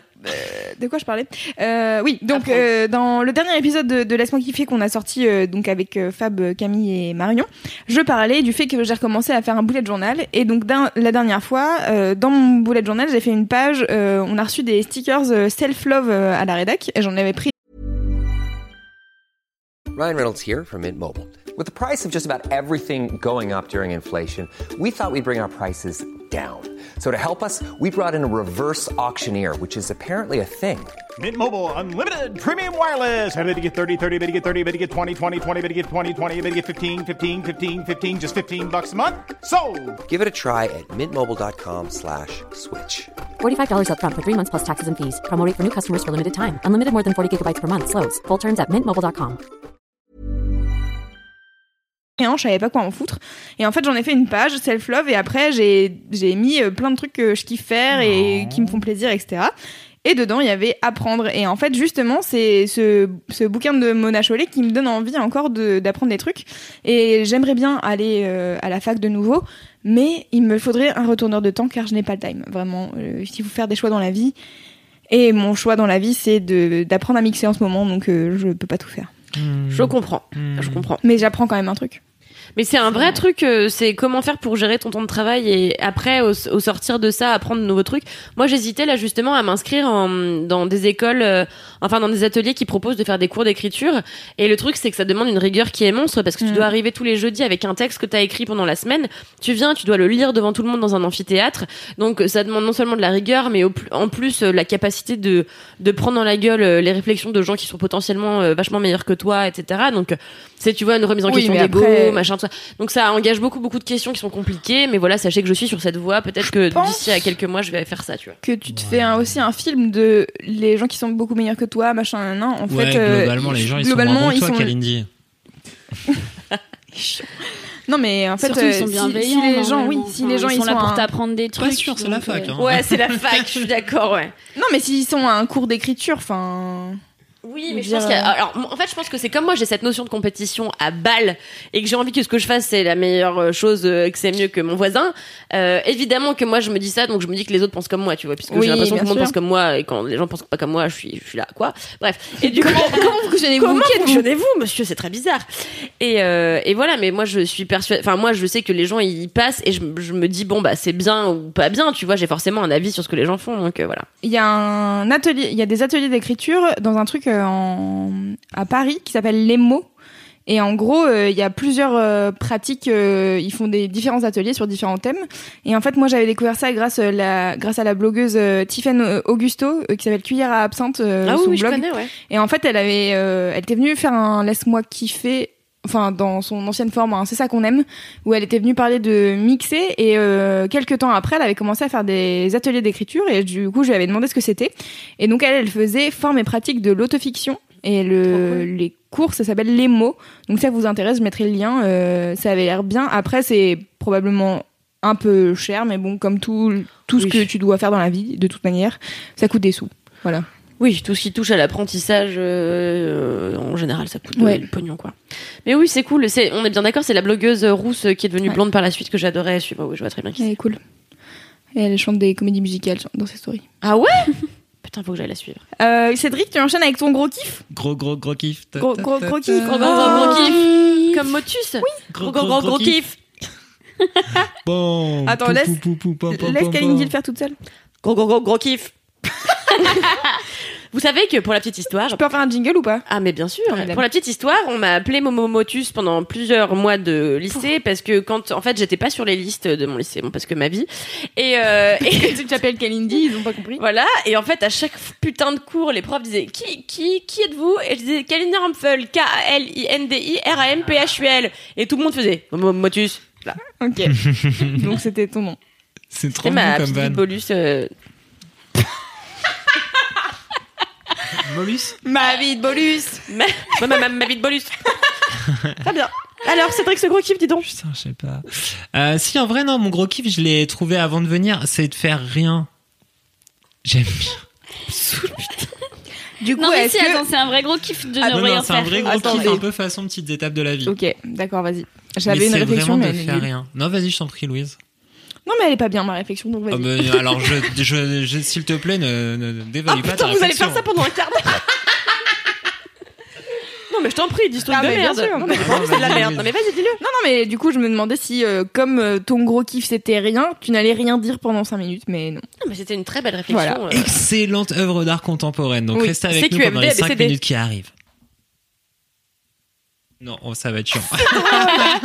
Attends, putain, on a fait un beau silence. Hein. Ouais. Ah, c'était beau. Mm. On a mis de deux ruche. secondes. Oui. Euh, qu'est-ce que ouais non c'est de faire rien alors en fait c'est de faire rien parce que faire rien c'est plus une activité qui m'est permise par euh, la vie depuis la naissance de mon enfant C'est toi qui as choisi, hein. Rappelons-le que Cédric possède un enfant, ce qui est très bizarre, mais qui est vrai. Oui. mon enfant mon enfant de titre de titre euh, personnel Putain, c'est la blague de Fabrice Florent Ouais. Et puis, Euh, c'est pas la bonne blague de Fabrice Florent, du coup, ça marche Y a-t-il une bonne blague de Fabrice Florent? Bisous, Flo- Fabrice Florent. On on t'aime. passera à la salut. compta merci Euh, Il dit juste mon enfant personnel. Mais euh, oui. Non, mais du coup, en fait. C'était ce truc de faire rien. Ces dernières euh, semaines, j'ai eu quelques moments où il dormait à peu près bien et tout ça. Et genre pendant des week-ends, j'avais deux heures où j'étais là, genre j'avais plus, j'avais rien à faire. J'étais trop bien. T'as pas lu Asimov et t'as pas joué à Rusty Lake. Et ben du coup, non, en fait, c'est justement ce qui m'a permis d'aller lire Asimov et jouer à Rusty Lake et tout ça. En fait, c'est que ces moments-là où il se passe plus rien, ou alors tu le fous au lit et pendant, euh, Inch'Allah, pendant trois heures avant que toi-même tu tombes de fatigue, donc à 22h30, euh, un samedi soir, my life has changed totally. et ben du coup, t'es là et tu te fais, ah là là, oh, je vais lire un livre, je vais machin, je vais lancer un jeu vidéo. C'est pas rien faire. Ah ouais. C'est pas rien Mais faire, parce que mais moi, je fait, pensais si. que c'était euh, justement Rester comme un. t'ennuyer con. Oui, oui. comme un con, être assis Oui. sur ton canapé Et en te du disant coup, si, ça aussi, c'est un plaisir. bien. Ça aussi, c'est un plaisir. Ça, c'est aussi un truc que je peux m'accorder un peu plus. Ce Mais du- silence, par exemple, tu vois, quand ton enfant dort. Ouais, alors Ah, j'avoue, euh, moi j'ai vraiment l'envie immédiate d'aller le combler avec quelque chose qui euh, qui qui met des, de- du fuel, de l'e- de l'essence dans mon esprit, tu vois, parce que euh, un enfant c'est adorable, génial, et ça te fait apprendre beaucoup de choses sur toi-même, mais ça ne te développe pas intellectuellement outre mesure. Euh, non, car pas c'est tout à de suite, de le faire, du coup. C'est à toi d'un. Oui, Oui, pas c'est tout de ça. suite. Après, j'imagine que oui, tant que t'es pas très vieux et que lui, il est très intelligent, plus, je sais pas. Bref, on s'en fout. Je viens d'admettre que son enfant était très bête. J'aime beaucoup ce Non, c'est-à-dire, je sais pas à quel. âge- En fait, je, je, je, je a mon n'attends que bon. ça. Non, je n'attends que ça d'être étonné par mon enfant, mais je, je sens que intellectuellement, mais ça va pas arriver dans Attends, les. mais si, ça va arriver dans. euh, 20 ans. Ouais, c'est ça en fait, tu vois. C'est-à-dire que beaucoup plus ça tôt peut que ça. être un peu plus. dans euh, deux ans, en fait. Mais Là, dis il va pas, il va pas m'impressionner, il va pas m'étonner intellectuellement, genre putain, il m'a fait cette réflexion qu'il a eue, Mais si, vraiment, t'es ouf ou il quoi, va pas me faire une Mona Cholet dans deux ans, tu vois, genre Mais le si. monde. Mais en fait, il va te faire des mini réflexions, des trucs. Il va voir des trucs d'enfant que mais- toi tu vois plus dans ta vie d'adulte et tu vas faire. Non, non, mais Putain, attendez, mais attendez. Mais c'est vrai que j'avais oublié ce truc. Il faut Non, absolument moi, que j'ai je réapprenne 12 à voir la vie comme un J'ai enfant. 12 ans d'âge mental, moi, déjà de base. Donc Non, mais vraiment, attends. avant d'être Ma petite sœur, la dernière enfants. fois, enfin, ma- la, la dernière fois, c'était il y a 3 ans ou 4 ans, euh, ma petite sœur m'a dit C'est quoi l'art? Question à laquelle j'ai répondu Va demander à papa. Car je ne savais pas répondre et j'étais là. Alors, comment t'expliquer l'art? Donc, alors, les artistes, qu'est-ce que c'est? Bon, voilà, j'avais aucune réponse. Je ne savais pas comment faire. Et je pense qu'il va te faire des, il va te sortir des phrases j'ai comme une ça. quick, euh, j'ai une quick euh, définition Moi de l'art, aussi. de l'artiste. L'artiste, c'est un mec qui peut vivre par son art. Mais c'est quoi l'art? C'est produire du C'est un divertissement. truc qui fait par que son art, les gens surtout. peuvent en vivre. Pour- Non, c'est en fait c'est produire du divertissement, tout simplement, je pense, tu vois. Oui, L'artiste, il produit rien divertissement, de nécessaire. euh, Alors, Donc, explique ça à ma sœur de 4 ans. alors si l'art est nécessaire. bah Mais, après tu lui expliques ce qu'est un euh, divertissement. Euh, tu l'opposes à- aux théories de Blaise Pascal. Bon. Et après, effectivement, euh, Il a 4 vallées. l'art est-il divertissant, Bourdieu, tout ça, mais. euh, Exactement. Euh, Non, mais facile à expliquer à ma petite sœur. Non, mais oui, c'est extrêmement compliqué, évidemment. euh. Mais j'aime bien partir du principe qu'un artiste, genre, c'est quelqu'un qui vit de son art. En fait, tout le monde peut produire de l'art, mais t'es pas un artiste si tu peux pas vivre de ton art, entre guillemets. Je, suis C'est- a- je crois que je suis assez peu d'accord Ouais, avec ça. pareil. Mais souvent, les gens sont assez peu d'accord avec moi, mais au moins, je me dis que le moment où tu, le moment où tu te déclares artiste, c'est qu'en fait, quelque part, t'as fait, euh, moi, je vais vivre de mon art et je suis un artiste. Ça veut pas dire que t'as envie. Est-ce que du coup, si tu ne fais rien d'autre que ton art, mais que tu n'en vis pas encore financièrement, Oui, non, non. euh, Tu es considéré artiste? Je vois ce que tu veux dire. Non, c'est quelqu'un qui, effectivement, vit, ou en tout cas, essaye de vivre de son art. Enfin, tu vois, genre. Bah oui, euh, c'est Bah, ça. déjà la nuance d'essayer pour moi ça change les Parce choses. qu'en tu réalité, il y a plein d'artistes qui vivent pas de leur art, tu vois, parce que en fait, ils sont à la rue et ils ont pas d'argent. pour- Voilà, donc. euh. Y compris des mecs qui. Bon, ta, théorie est nulle à chier. Bon, voilà. y compris beaucoup de personnes dont les descendants vivent de l'art de l'artiste, qui lui-même n'en a jamais vécu. Hein? Comment ça va exemple typique, il y a un mec l'autre jour qui m'a déclaré un, un poème euh, comme ça dans la rue contre quelques pièces. J'adore, mais c'est une Genre, super. euh, j'étais littéralement en train de lire sur un quai. Il s'est ramené, il m'a dit bonjour, je peux vous dire un poème? J'ai dit oui. Il m'a dit son poème et après il m'a raconté un peu que voilà, il faisait ça pour euh, mendier. Ouais. Waouh. Voilà. Pardon. Artiste. Non mais non mais ça non mais je trouve que c'est une super belle Artiste. histoire et Ouais. euh, ouais. Mais Ça c'était jamais arrivé. C'était intéressant de parler un peu avec lui. Ouais, Bah oui, tu m'étonnes. Moi un jour il y a un, un type qui m'a couru après dans le métro pour me dire vous êtes très jolie, je vous offre mon livre et il m'a offert un livre que lui-même avait écrit et Oh euh, Merde Point Godwin atteint très très vite. Pourquoi toujours Cédric? C'est drôle. Non, c'est drôle. Non, mais c'est drôle, mais pourquoi? C'est très drôle. Mais en tout cas, tu soulèves quelque chose qui est, euh, moi par exemple, je serais incapable de rester sur mon canapé à me faire chier. Et en fait, je me dis parfois que c'est juste parce que j'ai un besoin de me nourrir en, en connaissances et en divertissement. Et en réalité, je pense que c'est juste euh, l'effroi de se retrouver avec soi-même. Et le, le fait est que, en fait, ça me, ça me, ça me rapproche de, de des écrits que j'adorais quand j'étais euh, sur les bancs de l'école. Et notamment Pascal qui a marqué une grande partie de ma vie parce que qui disait que lui, le divertissement. Que, qui lui disait que le divertissement n'était que vanité et que euh, en réalité la vraie manière de se retrouver soi-même et le vrai moyen de produire quelque chose d'un point de vue intellectuel, c'était de ne rester à rien faire et de confronter l'ennui, de le regarder droit dans les yeux. Et euh, j'ai toujours trouvé ça passionnant en cela que moi j'avais toujours été incapable de le faire parce que c'est extrêmement compliqué de te retrouver à dire voilà maintenant il faut que je produise du contenu avec mon propre cerveau. Ah. En réalité quelque chose qui sera Moi, pas aussi divertissant que ouais. ouais, c'est très compliqué surtout à l'heure des téléphones. Et évidemment Blaise Pascal avait quand même beaucoup moins de divertissement que nous puisqu'il n'avait pas euh, ni les Marseillais ni Instagram. J'allais dire, ça devait être vraiment intéressant pour toi, surtout que tu n'as pas pu jouer pendant ton enfance car tu détestais euh, raconter des histoires et des trucs comme ça. Du coup, t'as dû te faire chier. Mais du coup, tu, c'était l'ennui. Ah non, tu lisais des livres. Euh, je lisais beaucoup de livres, c'est pour ça que j'ai appris à lire très tôt. Ouais, hein, comme les enfants un peu Ouais, doués à- quoi. À trois mois. Euh, j'ai appris à lire et à écrire très tôt, donc j'ai commencé à lire très tôt et c'est comme ça que je me suis divertie pendant des années, ou à écouter les adultes parler, ce qui était ma passion. euh, voilà. Tu leur demandais ce que c'était l'art ou pas Euh, non, je leur euh, criais beaucoup dans les oreilles car j'étais une enfant. euh, Leur expliquer ce que Est-ce c'était qu'on que l'art. est étonné Pas du tout. Est-ce que je peux faire un point ABC. Kazenestat. Il a sorti une dernière euh, vidéo récemment. Une Ça ne veut rien dire cette phrase. Il a sorti une vidéo récemment. Ah ah, comme d'habitude. Dès qu'il sort une vidéo, en fait, je la regarde et puis je vous en parle. C'est simple. Vous n'êtes pas, pas obligé de vous abonner à sa chaîne. Je Le suis là. meilleur podcast pour suivre l'actu de putain. Crazy Nestat Podcast Channel. Et en fait, euh, en fait, il fait tout un truc sur euh, pourquoi je me lève à 4h30 le matin. Donc euh, vraiment extrêmement tôt. Non, personne, Non, merci. personne zinzin. Et euh, en gros, il interviewe un mec qui est un ancien, euh, un ancien mec de l'armée, euh, qui a écrit des livres sur pourquoi il se lève à 4h30, la discipline, tout ça, machin, peu intéressant. Euh, mais en fait, il a... ok. Mais elle, en- vend- elle le vend très bien. Hein. non, mais arrêtez, j'ai toujours peu intéressant et en fait à la fin c'est intéressant. Euh... enfin pas toujours mais. Et en fait, euh, Kazanestat a un truc super euh, dans son studio, c'est un- une grande euh, planche où il déroule une feuille blanche et il fait souvent euh, des, des schémas, des machins. Et là, il fait le schéma des 24 heures de sa journée. Et il y a 6 heures de sommeil, et en fait, il se lève à 4h30 pour travailler 2h30 le matin jusqu'à euh, ce que sa fille se lève pour ensuite euh, l'amener à l'école et ensuite aller courir une heure et ensuite travailler pendant toute, la journée, faire une heure de pause, même pas le midi, et voilà, et euh, revenir chez lui, avoir euh, deux heures et demie ou trois heures avec sa femme et, et sa famille et redormir.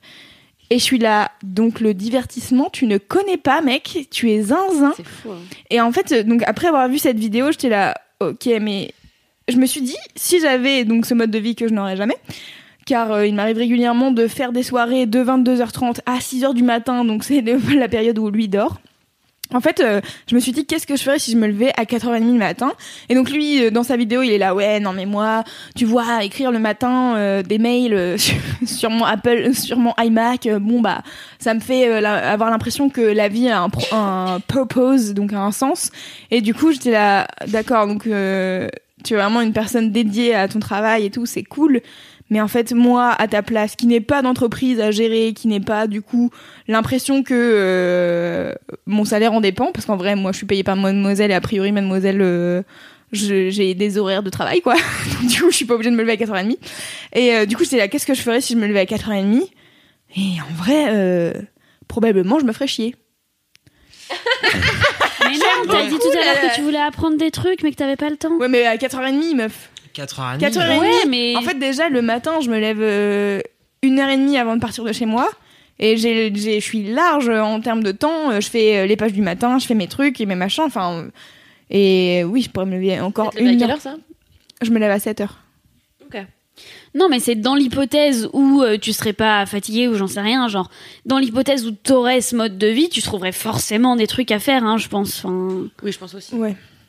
En réalité, il y a tellement de choses à faire que je pense que t'as jamais le temps. Mais de- oui, mais c'est pour ça que rien faire, ça me paraît fou. C'est-à-dire que tu vois, moi je vois donc ça- la fameuse timeline, donc c'est très dessiné, machin, il met des dominos à chaque truc, et euh, et du coup tu vois son truc est rempli et il y a pas de place pour le rien. Tu vois, dans sa life, c'est euh, soit le travail, soit la famille, soit je dors. Ouais, mais après, peut-être qu'il bloque euh, dans sa. Quand il travaille, il se fait des... ses petites pauses et ses petits machins de- d'esprit, je sais pas quoi, tu vois. Surtout quand il est avec sa famille. euh, Ou alors il surkiffe, euh, il surkiffe bosser. En vrai, il ça, a l'air zinzin de travail. Ouais, ouais. il a l'air un peu zinzin. Et... Oui. Bah après, il a l'air de kiffer ce qu'il fait, donc il s'aère dans Oui. ce bordel en fait. Mais euh, pourquoi je parlais de ça? Parce que c'était en rapport direct avec le gros kiff de Cédric. Ah. T'inquiète, c'était complètement Oui, pertinent. ok, d'accord. Ouais, du coup, faire rien. Non, en fait, ouais, c'est vraiment ce truc depuis que j'ai, depuis qu'il y a l'enfant, euh, l'enfant, euh, la, vie euh, professionnelle, euh, personnelle, machin, mais qui est quand même beaucoup, beaucoup euh, rythmée et dictée par l'enfant. Et ben, j'ai perdu effectivement ces moments où j'avais rien à faire que je remplissais avec. Mais parce euh, que du avant l'enfant, avant l'enfant, tu pourquoi on appelle l'enfant Bah, C'est j'utilisais mon j'utilisais mon temps libre pour faire euh, plein de trucs tu vois du beaucoup de divertissement et sortir aller boire des coups. Mais j'étais vraiment j'étais tout le temps en train de boire des coups dehors avec des gens à discuter et dire de la merde tu vois. Quelque chose qui a beaucoup beaucoup disparu dans mon quotidien euh, de quotidien journalier et euh, du coup, en fait, voilà, ces quelques derniers temps depuis que depuis que le Schtroumpf euh, il dort un peu plus tôt et que euh, et que ça se calme et tout ça et que le week-end est un peu plus euh, de temps en temps posé, et ben putain, ces moments-là de vide, ça devient ces ces petites euh, ces petits moments de respiration qui font que Comme- que ça va mieux. Tu peux souffler. Ouais, non et vraiment le côté ne rien faire. Être cas, là, euh, traîner, tu traînes en pyjama Ouais. depuis. Mais en fait, ce qui, est, ce qui est intéressant, c'est que c'est et ne rien faire et aussi te recharger l'esprit avec des trucs que tu trouves intéressants oui, et cool, c'est tu ça. vois. C'est que je m'en sers entre autres pour euh, effectivement relire des trucs, machin, euh, tester des des des des, des nouveaux jeux, euh, des conneries comme ça. Euh, mais tu vois tout le temps qu'avant je pouvais consacrer à des escape games, tout le temps que j'avais, j'avais tellement de temps avant et je ne savais pas que j'avais tant de temps. Euh, maintenant, je- j'ai si peu de temps. Et je ne savais pas que ça allait être si peu de temps. Et euh, du coup, quand du temps se libère, t'es là vraiment, tu passes dans une phase genre, waouh, pendant une heure et demie, genre vraiment, genre, euh, il va, je vais faire ce que je veux et tout. Et c'est Quelle ouf. horreur. Ça Finalement, c'est un m'angoisse. vaccin. Ah ouais. C'est clair. ouf de libération. C'était car- égal jamais d'enfant. Merci Cédric pour Alors. cette prévention. Euh, Cédric qui œuvre pour la capote euh, dans les écoles. Non, mais en fait, le truc, c'est Je que peux aller faire pipi, je suis désolée, compte- j'en peux plus. Je peux y aller Oui. vite. Mais c'est que tu te rends surtout compte à quel point, en fait, euh, le luxe de rien faire. Mais en fait, tu vois, c'est même une réflexion genre qui peut être un peu euh, sociétale ou sociale sur le fait que nous, on a aussi le, le luxe de pouvoir être euh, oisif, quoi, tu vois. Ouais, ah oui, de mais ouf. carrément. Et qu'il y a, il y a très peu de gens sur, dans l'humanité qui ont ce luxe de ne rien faire. Et ben que, putain, faut bien s'en, faut bien s'en servir et bien en profiter quand tu l'as. Ce qui est quand même, Ouais. putain, ça te permet une libération euh, d'esprit euh, que, qui est assez hallucinante. Mm. Et alors voilà, ce n'est que le premier enfant. Ouais. Tu comptes en avoir d'autres après cette première expérience? 18 car j'adore le catholicisme. Euh, non, non, non. Pourquoi je riais cette blague? Elle était nulle. Non, j'aimerais bien en avoir. Ouais, en fait, moi j'ai grandi enfant unique, donc euh, mon, mon mon meilleur pote c'était ma Game Boy, euh, ce qui explique beaucoup de Ah, choses je croyais que t'avais- t'avais vraiment un meilleur pote, mais j'ai cru. Mal. C'était ma Game Boy. Et je dormais avec. C'était c'était mon ami. C'était bien ton enfance. Et euh, non, et du coup, en fait, je me dis bon, euh, en vrai, j'en ai pas trop souffert et j'ai plutôt bien kiffé, mais je me dis bon, euh, c'était quand même relou à plein de moments et tout ça. Et j'avais quand même des cousins un peu partout. Ça me rappelle euh, Vincent de Dienne C'est passé. dans une émission euh, sur France Inter qui s'appelle Remède à la mélancolie. Il était invité et euh, Trop C'est une- cette émission et en particulier l'épisode avec Vincent Le Dienne. Ouais. euh, donc Remède à la mélancolie, c'est euh, tous les dimanches, je pense, sur France Inter. Je Ouais. sais pas si ça a changé cette année, mais en tout cas l'année dernière c'était ça. Et euh, c'est Eva Bester qui est euh, journaliste qui euh, anime cette émission. Et en gros, donc comme son nom l'indique, euh, le titre c'est de trouver les remèdes à la mélancolie. Justement, quand tu te sens pas très bien, que tu te fais un peu chier et que tu trouves que ta vie c'est un peu nul, eh bien qu'est-ce que tu fais voilà, par exemple, qu'est-ce que tu fais pour te sortir de ta mélancolie? Et euh, Vincent de Dienne dit, euh, a cité donc les jeux de société et il lui explique, il y a une excellente conversation où il dit bah en fait euh, moi j'étais enfant unique, du coup je jouais aux jeux de société mais tout seul, donc je ferais, je faisais les différentes personnes qui qui faisaient le jeu. Grave. Mais c'est trop. ah, moi, je kiffais. Je kiffais trop. C'était trop bien. Ah ouais Ouais. Ah tu le faisais aussi. Mais en fait, tu vois, euh, par exemple, moi, je jouais beaucoup à des jeux de société. Je bingeais les séries comme un débile mental dès que ça sortait. Maintenant que j'ai plus le temps, je retrouve l'espèce de frisson de pas savoir ce qui se passe euh, entre deux épisodes d'une série que t'es en train de suivre un peu vénère, tu vois. T'es le genre. euh, L'attrait en euh, fait euh, initial de la c'est série. ça, ouais. En fait, avoir un enfant, c'est comme te ramener à la télévision dans les années 90, quoi. C'est assez, euh, D'ailleurs, assez euh, passionnant, quoi. j'en profite vraiment pour, voyager euh, dans le temps. On en parle depuis des années et des mômes, ça fait pareil. J'en profite pour vous conseiller un excellent documentaire qui s'appelle euh, Happiness, une vie meilleure, qui a été réalisé par Thomas Balmès euh, en 2015, je crois, et qui a gagné le prix du meilleur euh, de la meilleure photographie au festival de Sundance la même année, et euh, qui présente un gamin qui vit au Bhoutan et qui voit arriver la télévision donc en 2015 et en 2015 ou 2014, je crois, le Bhoutan a eu non seulement l'électricité, l'électricité qui était la promesse de l'arrivée de la télévision euh, dans ce pays du bout du monde. Et euh, je ne sais plus pourquoi je disais ça, mais ça avait un rapport avec ce qu'on disait, la télévision, Uh-huh, c'est uh-huh. tout. Et l'arrivée de la On se télévision. raccroche aux branches, là. Non, mais voilà, c'était un mais conseil on culture, disait- voilà. Oui. Non mais c'est surtout qu'on dit, on parlait de ne rien faire et tout, donc le fait est que Oui, la fait. télévision ça ramène aussi euh, Exactement, voilà, une ça nouvelle donc un rapport. Tout à fait. Tout à fait. Ce n'était pas vain, Kalindi. Très beau euh, documentaire, n'hésitez pas à le regarder. C'est QFD, ABCD. ABCD. Tout à fait. Est-ce qu'on passe au gros kiff d'Esther? Gros kiff d'Esther. Ok, d'Esther. Au kiff de moi-même. Euh, en fait, c'est c'est un peu lié. Enfin, j'ai pu euh, m'adonner à mon gros kiff car justement, j'ai décidé dimanche dernier euh, de passer une journée que je pouvais consacrer intégralement à ma propre personne. Oh. Ah, Tellement. Oh, très bien, La très, très masturbation toute la journée. Euh, et non, mais c'était très très bien. En fait, ça faisait deux jours que j'avais pas une seule seconde à moi. Genre, on avait fait la grosse stuff. Je m'étais couchée à 7 heures du matin. J'ai dormi 3 heures. Je me suis levée pour faire des trucs pour Mademoiselle que je devais publier. Après, je suis allée à la marche pour le climat. Après, j'ai, bref, j'ai enchaîné plein de trucs associatifs. Le soir, j'ai fini par une soirée avec des potes. Et je me suis couchée. Et en fait, le lendemain, j'ai fait, je me suis réveillée tard parce que j'étais crevée. Et je me suis dit, vous savez quoi? Je vais rien faire de la journée.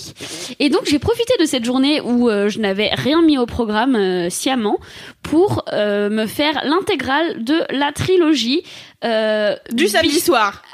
Du Seigneur des Anneaux. Before Ah oui, c'est vrai. Sunrise, Before Sunset et Before Midnight. Parce que en fait je ne l'avais jamais vu mais je n'en entendais que du bien. Euh, Donc, C'est Julie Delpy qui a réalisé? Euh, Oui. Non, elle joue dedans. Elle joue dedans. Elle réalise, Elle réalise pas. Elle joue dedans. Non, Attends, elle réalise pas. C'est euh, Robin la ligne. Attends, non, je l'ai. Car je suis professionnelle, je l'ai noté. Elle a pris des notes. Richard Linklater. Je sais pas si ça se Ah, prononce oui. comme ça.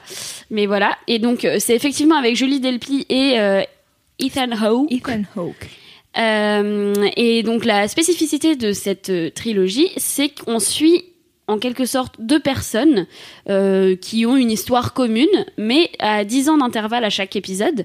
Donc euh, on en voit un, ils sont au début de leur vingtaine, un dans leur trentaine et un euh, dans leur quarantaine, enfin au début de leurs 40 ans. Et donc le pitch du premier film, c'est donc c'est deux jeunes personnes qui voyagent et qui sont dans un train et en fait ils viennent à se parler euh, voilà. Donc c'est un américain et une française qui sont en Europe de l'Est. Et l'américain doit descendre à Vienne pour prendre son avion le lendemain matin tandis que la, la française est en train de rentrer à Paris. Et au moment où il doit descendre à Vienne et donc laisser cette jeune femme qu'il vient de rencontrer quoi une heure deux heures peut-être auparavant il lui dit et si tu descendais avec moi j'ai toute la nuit à passer à Vienne je sais pas ce que je vais foutre je vais m'emmerder alors que si tu viens avec moi ce sera quand même plus sympa et elle décide donc de descendre et tout le film, euh, en fait, on les suit euh, dans Vienne euh, pendant tout un moment. Et c'est euh, donc vous pouvez imaginer euh, une comédie romantique un peu voilà et à la fin euh, on ne sait pas ce qui se passe, je ne vais pas vous spoiler si vous ne l'avez pas vu. Mais donc on les revoit dix ans plus tard et encore dix ans plus tard et en fait ça m'a vraiment fait du bien de voir cette trilogie déjà parce que en ce moment j'ai ça me manque vraiment beaucoup de voyager. je, je voilà, j'ai très très envie de, de repartir et en fait de repartir euh, justement toute seule parce que ce truc de rencontre que tu fais en voyage et avec enfin qui te permet de connecter avec des gens en fait comme tu le fais euh, rarement ailleurs. Du coup d'ailleurs après ce après avoir visionné le film, j'ai fait la liste de toutes les personnes que qui m'avaient marqué à ce point pendant mes voyages, genre Trop avec bien. qui j'avais passé euh, Ouais, un trajet bien. tout entier et je pense clairement que j'en ai oublié mais j'ai déjà une liste de au moins 10 personnes euh, que ce soit je sais pas il y avait un, un australien que j'ai rencontré dans un on a passé la journée dans un bus euh, en Irlande euh, un, un sénégalais on a passé la, la journée la- tout le trajet retour en bateau de Ziguinchor à Dakar à parler à se raconter nos vies. C'était juste fascinant. Et en fait ça me manque ce genre de truc. Donc voilà ça m'a beaucoup donné envie de revoyager. Et euh, Mais est-ce que der- t'as aimé euh, la trilogie? Oui. Oui, euh, je sais pas. En fait, Oui, mais. à la fin du deuxième épisode, je me suis dit, oh non, je vois déjà quelle va être la storyline du troisième et ça m'énerve, j'avais pas envie que ce soit ça. Et euh, c'est effectivement ce que j'avais pensé que ce serait. Mais en fait, je trouve que ça va parce que je, je trouve qu'à la fin, euh, on sait quand même pas ce qui se passe. C'est très vague.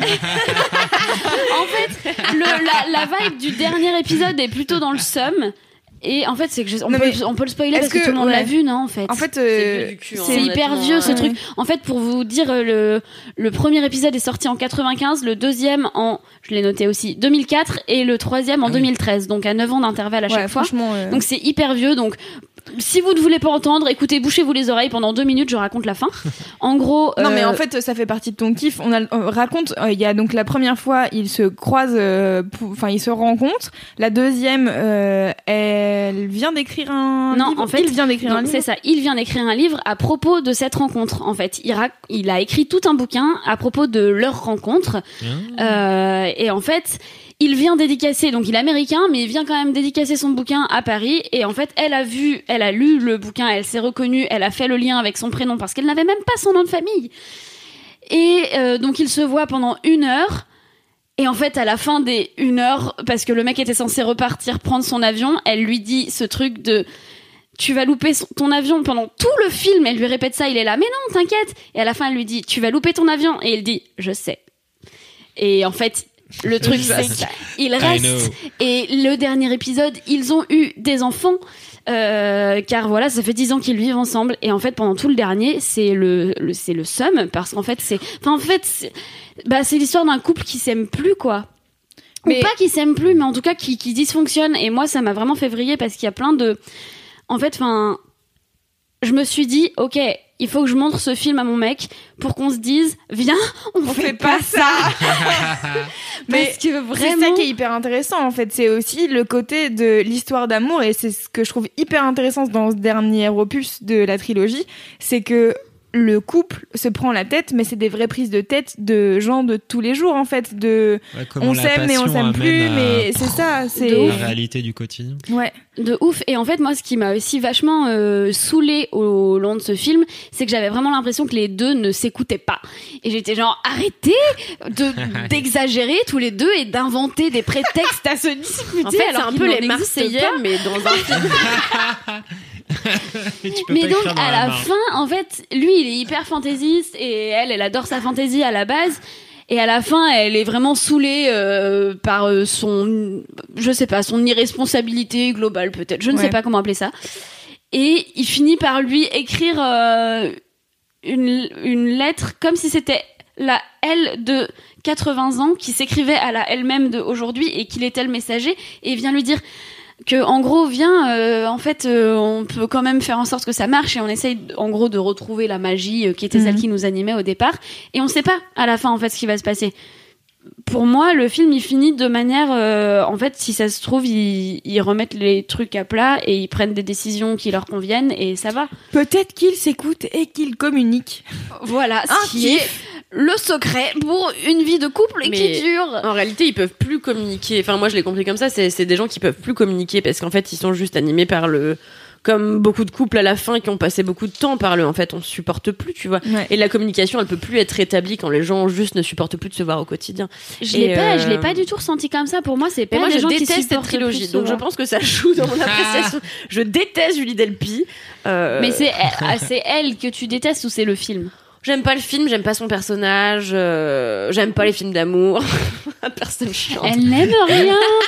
Le sel. Non, je, en fait, euh, j'ai, en fait, j'ai beaucoup aimé le premier quand euh, j'étais plus jeune. Et- Normal. Normal, ouais. Et j'ai le, le deuxième aussi, le, tro- le troisième, en fait, je pense à l'époque où je l'ai vu, était donc il y a 5 ans, était un peu loin de mes préoccupations à Je l'époque. pense parce aussi qu'il y a ça qui joue, à mon avis. Je pense que ça joue énormément, mais en fait aujourd'hui je le comprends un peu mieux forcément puisque moi aussi je suis dans une relation de couple où c'est installé, etc. Et évidemment que tu te rends vite compte euh, avec les années que le quotidien euh, bouffe la magie du début et que soit tu décides d'en faire quelque chose d'autre et de euh, de transcender ton, ce truc-là et d'essayer de le Avec un transmuter enfant. euh, avec un enfant, bien sûr. Pas. Euh, et de le transformer en trucs, hein. quelque chose de positif et de bienveillant et de tendre ou alors tu décides que tu peux plus supporter euh, la personne qui vit avec toi et là c'est compliqué et dans mes souvenirs c'était ça mais peut-être qu'en effet l'amertume de je comprends pas enfin pas l'amertume mais le- le- le- l'incapacité à comprendre parce qu'à l'époque ça ne me touchait pas autant a fait que j'ai pas évidemment compris les enjeux du film Pour moi, c'est ouais, c'est pas du tout qui se. En fait, c'est bah, des soucis du quotidien de type mon gosse vit de l'autre côté euh, de l'Atlantique et en fait, elle a, il a une mère avec qui ça se passe pas bien et peut-être on peut discuter du fait que ce soit possible un jour, on ne sait pas. C'est une hypothèse, on peut en discuter. On bouge de l'autre côté de l'Atlantique et elle vrille dans le sens où elle est genre mais tu peux pas me dire ça au moment où je viens de, de j'ai pris la décision de changer de job et que c'est hyper important pour moi etc Ouais. et C'est euh, vraiment les embrouilles du quotidien nuls. c'est ça, mais en fait, pour moi, c'est un truc auquel on peut se raccrocher même quand on est euh, juste étudiant. Enfin, franchement, euh, j'ai vécu une relation à distance pendant très longtemps et on était littéralement sur deux continents différents. Et c'est des trucs que j'ai vécu avant d'avoir euh, 40 ans et deux gamins, quoi. Donc, euh, je pense que c'est aussi pour ça que ça m'a parlé, parce que c'est des histoires de choix et de est-ce que tu restes ensemble et on essaye de faire en sorte que ça marche ou est-ce que en fait tes projets sont trop différents et du coup on se barre. Et je sais pas. Enfin, c'est. Je pense que chacun trouve euh, sa réponse à ces questions-là, mais euh, mais bref, moi j'ai bien aimé cette trilogie et. Mais en même temps, bon si c'était écouté et qu'ils avaient communiqué, bon, il y aurait deux minutes de film, ça serait moins intéressant. tout à fait certes. Mais c'est grave cool. Moi, j'avais adoré cette euh, Ça donne envie trilogie. de la revoir parce que ça fait vraiment, ça fait vraiment, pardon, j'ai failli me faire engueuler par lui parce que Ouais. j'ai parlé trop loin du micro. Euh, ça fait vraiment longtemps que j'ai pas vu. En tout cas, je me suis jamais fait la trilogie euh, d'un coup. Donc, euh, why not? Ça me donne envie Ouais. de réessayer. Moi, j'avais fait euh, un par semaine. Ok. Voilà. Mais j'ai une copine dont c'est vraiment euh, les films préférés. Elle en, elle en parle tout le temps. Et euh, chaque fois, je lui dis, Oh, c'est nul. Et, euh, Mais en fait, il faut juste que je revoie les trucs parce que très souvent, les trucs que j'ai trouvé moyens il y a des années, j'ai trouvé excellents aujourd'hui. Les trucs que je trouvais excellents quand j'étais ado, j'ai trouvé vraiment merdiques et honteux. Euh, euh, je précise que j'ai vu six fois euh, Twilight 2 au cinéma. Voilà. Ah yes J'adore cet aveu. Tu sais que avant de visionner ces trois films-là euh, ce dimanche, donc j'avais visionné Ma mamie à deux. Voilà, car du coup j'ai fait quatre comédies romantiques dans la même journée. C'était un excellent dimanche. Ah bah je comprends. hein. Il m'arrive de regarder La La Land plusieurs fois d'affilée. Donc Meuf, C'est mais vrai ce film aussi, c'est l'histoire. Pardon. c'est quand l'histoire je de suis sortie ce de film, quand donc, je suis euh, sortie de La La Land la première fois, euh, j'ai dit à Annelle est-ce qu'on peut rester pour la séance d'après? Il m'a dit non.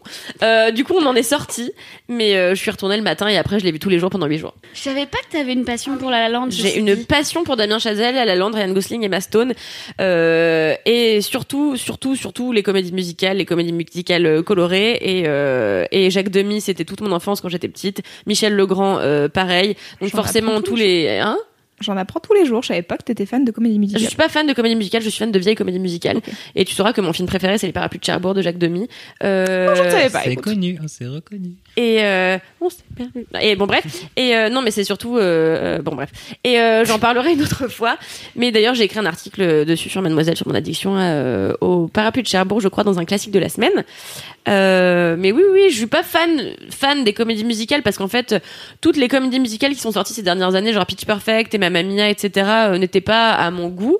En réalité, Louise vient de faire une tête étonnante Non. euh, ne sont pas à mon goût parce que je trouve que en fait euh, avec le temps et la modernisation de des effets de de de chant et tout, je trouve qu'on se fait vite chier et que ça perd du charme de vieille comédie musicale et euh, Oui, c'est surtout et voilà, que c'est.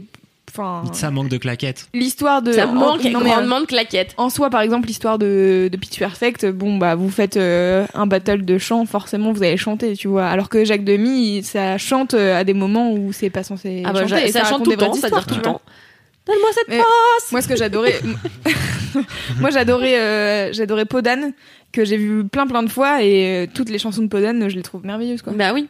Et puis, enfin, Jacques Demy, c'est un univers qui va en plus au-delà de la musique. C'est des costumes extraordinaires, euh, des décors dingues, un choix de comédien parfois un peu douteux. Euh, J'aurais pas pris Catherine Deneuve personnellement pour jouer euh, dans les parapluies de Cherbourg, mais finalement, euh, le résultat était Finalement, plutôt. tu l'aimes euh, finalement, je l'aime bien.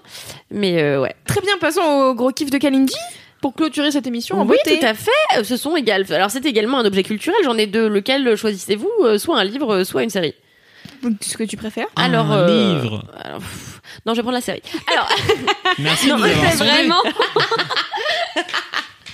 Non, parce qu'en réalité, j'ai adoré le livre. En fait, j'ai lu pour très rapidement le dernier livre de Leila Slimani qui s'appelle Chanson douce, mais en fait, c'est Ah. un peu un livre extrêmement douloureux. Donc, on va pas en parler car laisse-moi Ah, kiffer, cool. ça parle de kiff.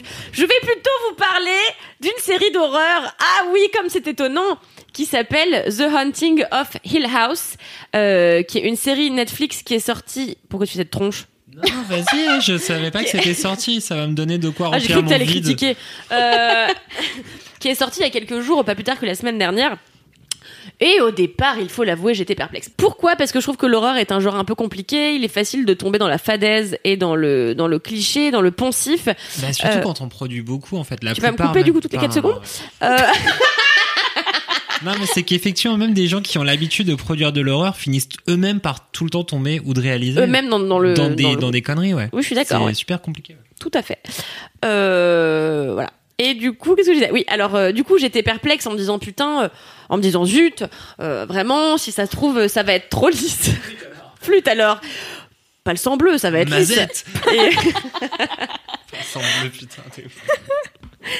et donc du coup, la semaine dernière, c'est perplexe que j'ai appuyé sur play et euh, le premier quart d'heure m'a pour ainsi dire la- laissé euh, indifférente parce que il faut euh, avouer quand même que l'image est un peu lisse, consensuelle. On a l'habitude de voir ça, une image un peu bleutée, voilà, on s'en fout.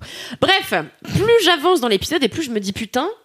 En fait, ça fait très longtemps que j'ai pas été confrontée à une série qui est aussi bien, dont les dialogues sont aussi bien écrits. Et euh, en fait, t'as toute une t'as toute une scène dans le premier épisode, par exemple. Alors l'histoire, voilà, je vais essayer de m'y prendre de manière organisée. L'histoire de The Hill House, c'est quoi? C'est euh, l'histoire d'une famille disloquée qui est composée de trois sœurs, deux frères, euh, un père, un père. Et en fait, euh, quand euh, toute cette famille était beaucoup plus jeune, ils ont vécu dans une maison euh, perdue dans le brouillard, dans un endroit paumé et euh, une maison qui était supposée être hantée.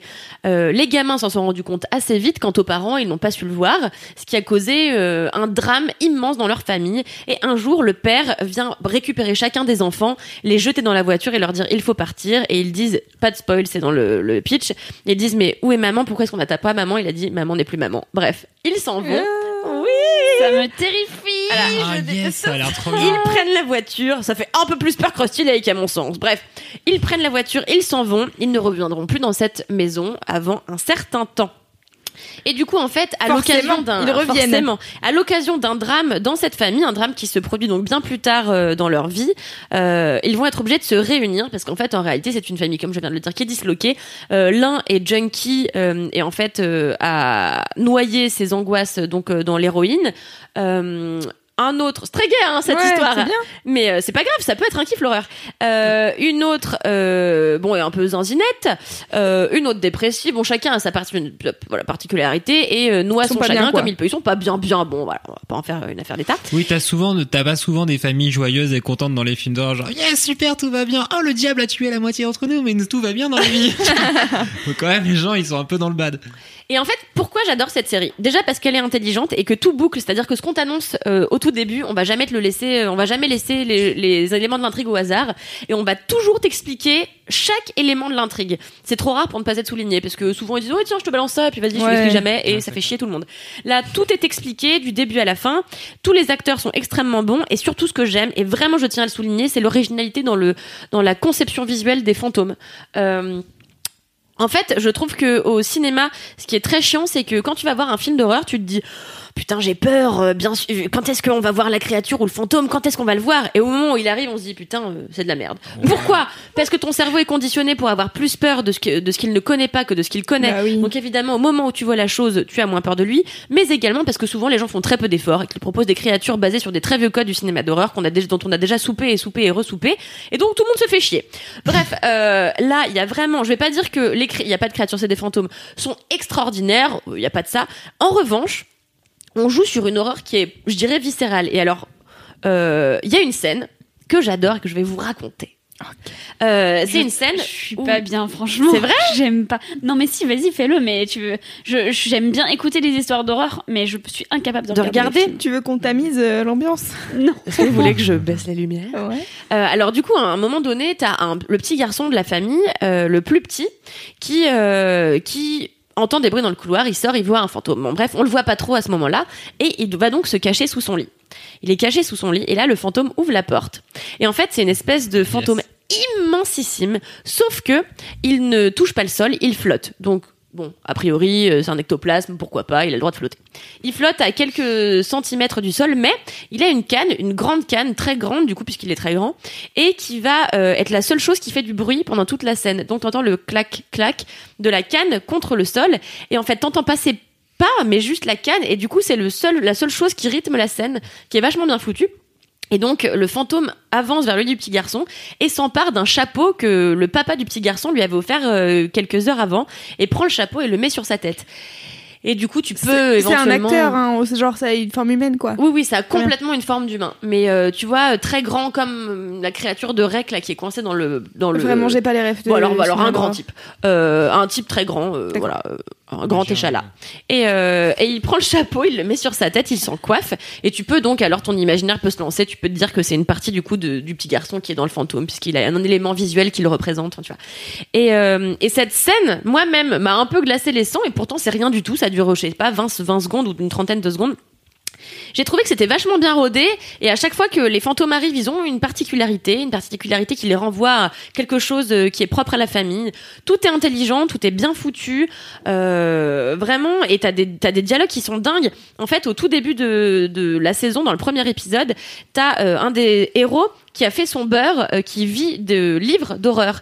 Et en fait, il dit à une dame, je n'ai jamais vu de fantôme. Il dit, mais en fait, euh, et elle, elle lui dit, moi, je vois le fantôme et c'est pour ça que je vous ai fait venir euh, parce que je vois le fantôme de mon mari euh, quand je me couche. Il est là au-dessus de ma tête. euh, C'est horrible.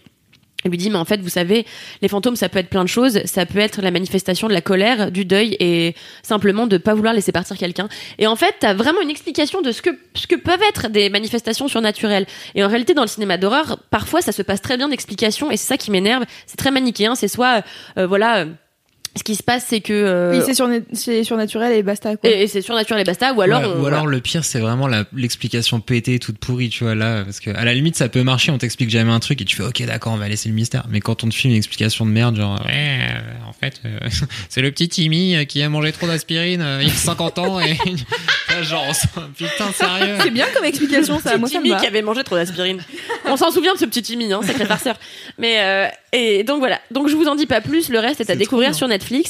Euh, c'est composé de 10 épisodes. C'est réalisé par Mike Flanagan. Si vous voulez en savoir plus, j'ai écrit un article assez détaillé euh, qui a été publié euh, le 18 octobre sur le site mademoiselle.com.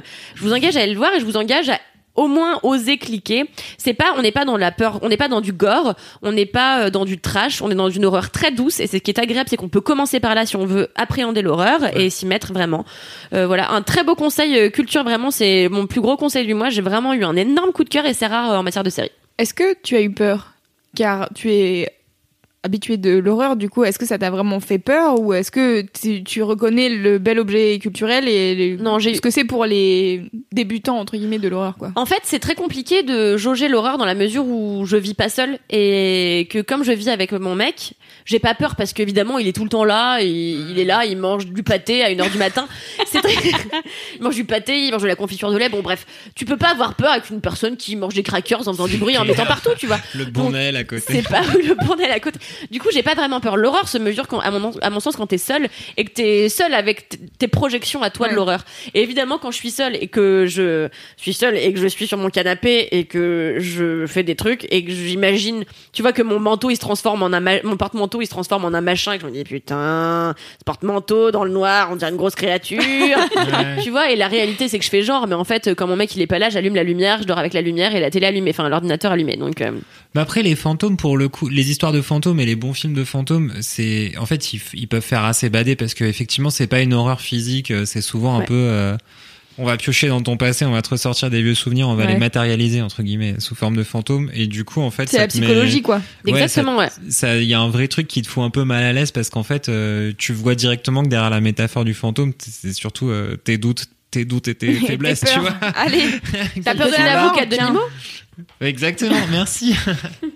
Alors que tu vois, Joli. quand c'est euh, Halloween, euh, le tueur au couteau ou euh, Massacre à la tronçonneuse, en vrai, euh, une fois que le film est fini et qu'il y a eu euh, des litres de ketchup partout sur les murs, t'as plus envie de te faire une pizza, quoi. Ouais, alors. Oh, mais quel- il manie bien les phrases. Oui. Alors, je pense que tout le monde n'est pas de ton avis, Cédric, car il y a des gens qui vraiment ont peur par de plein de choses. Alors, j'ai pas peur euh, spécialement du gore.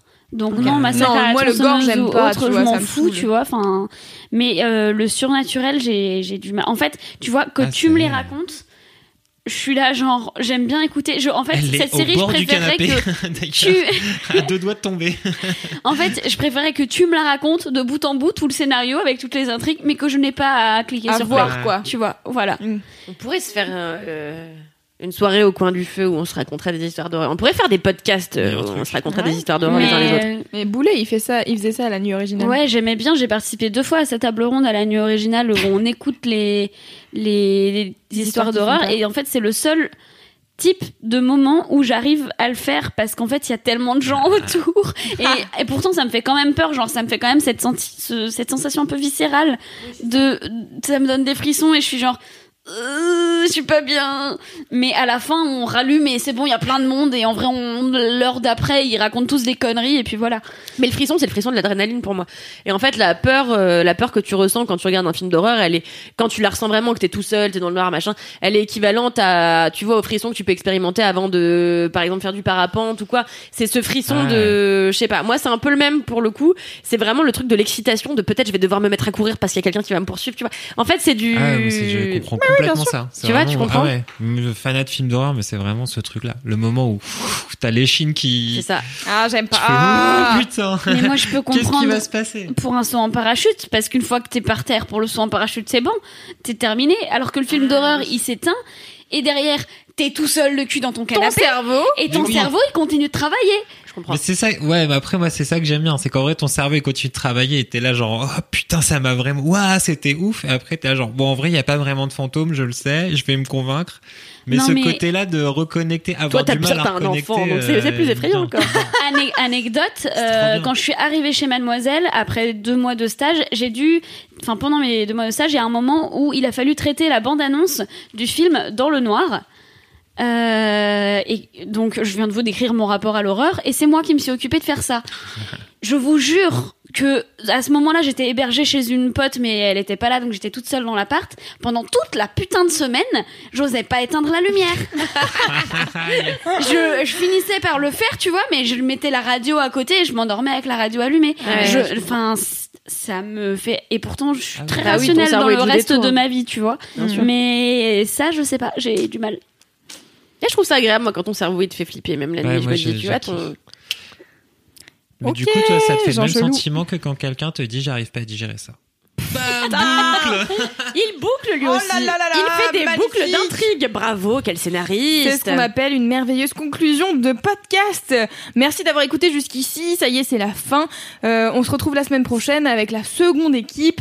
Vous êtes merveilleux. Quelle Merci. seconde équipe Oh Merci de nous avoir écoutés jusqu'ici, vous êtes merveilleux, continuez de nous envoyer des messages, n'hésitez pas à mettre des notes sur iTunes et des avis car ça nous aide vraiment à être référencés et c'est le plus important de plus important. Des notes Vous de êtes, euh, vous êtes sur cinq. merveilleux, on vous aime, on vous fait des bisous et on vous dit surtout à la prochaine et d'ici là, touchez-vous bien le kiki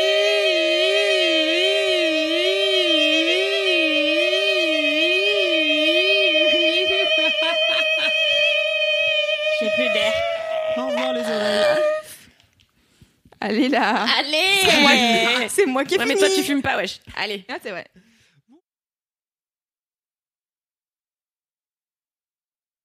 Alors, Cal, parle dans ton micro. Oui, bonjour, je suis Fanny Ardant, direct du canapé. Parle normalement, du coup, pas avec Bah, voix. euh, voilà, je pars comme ça.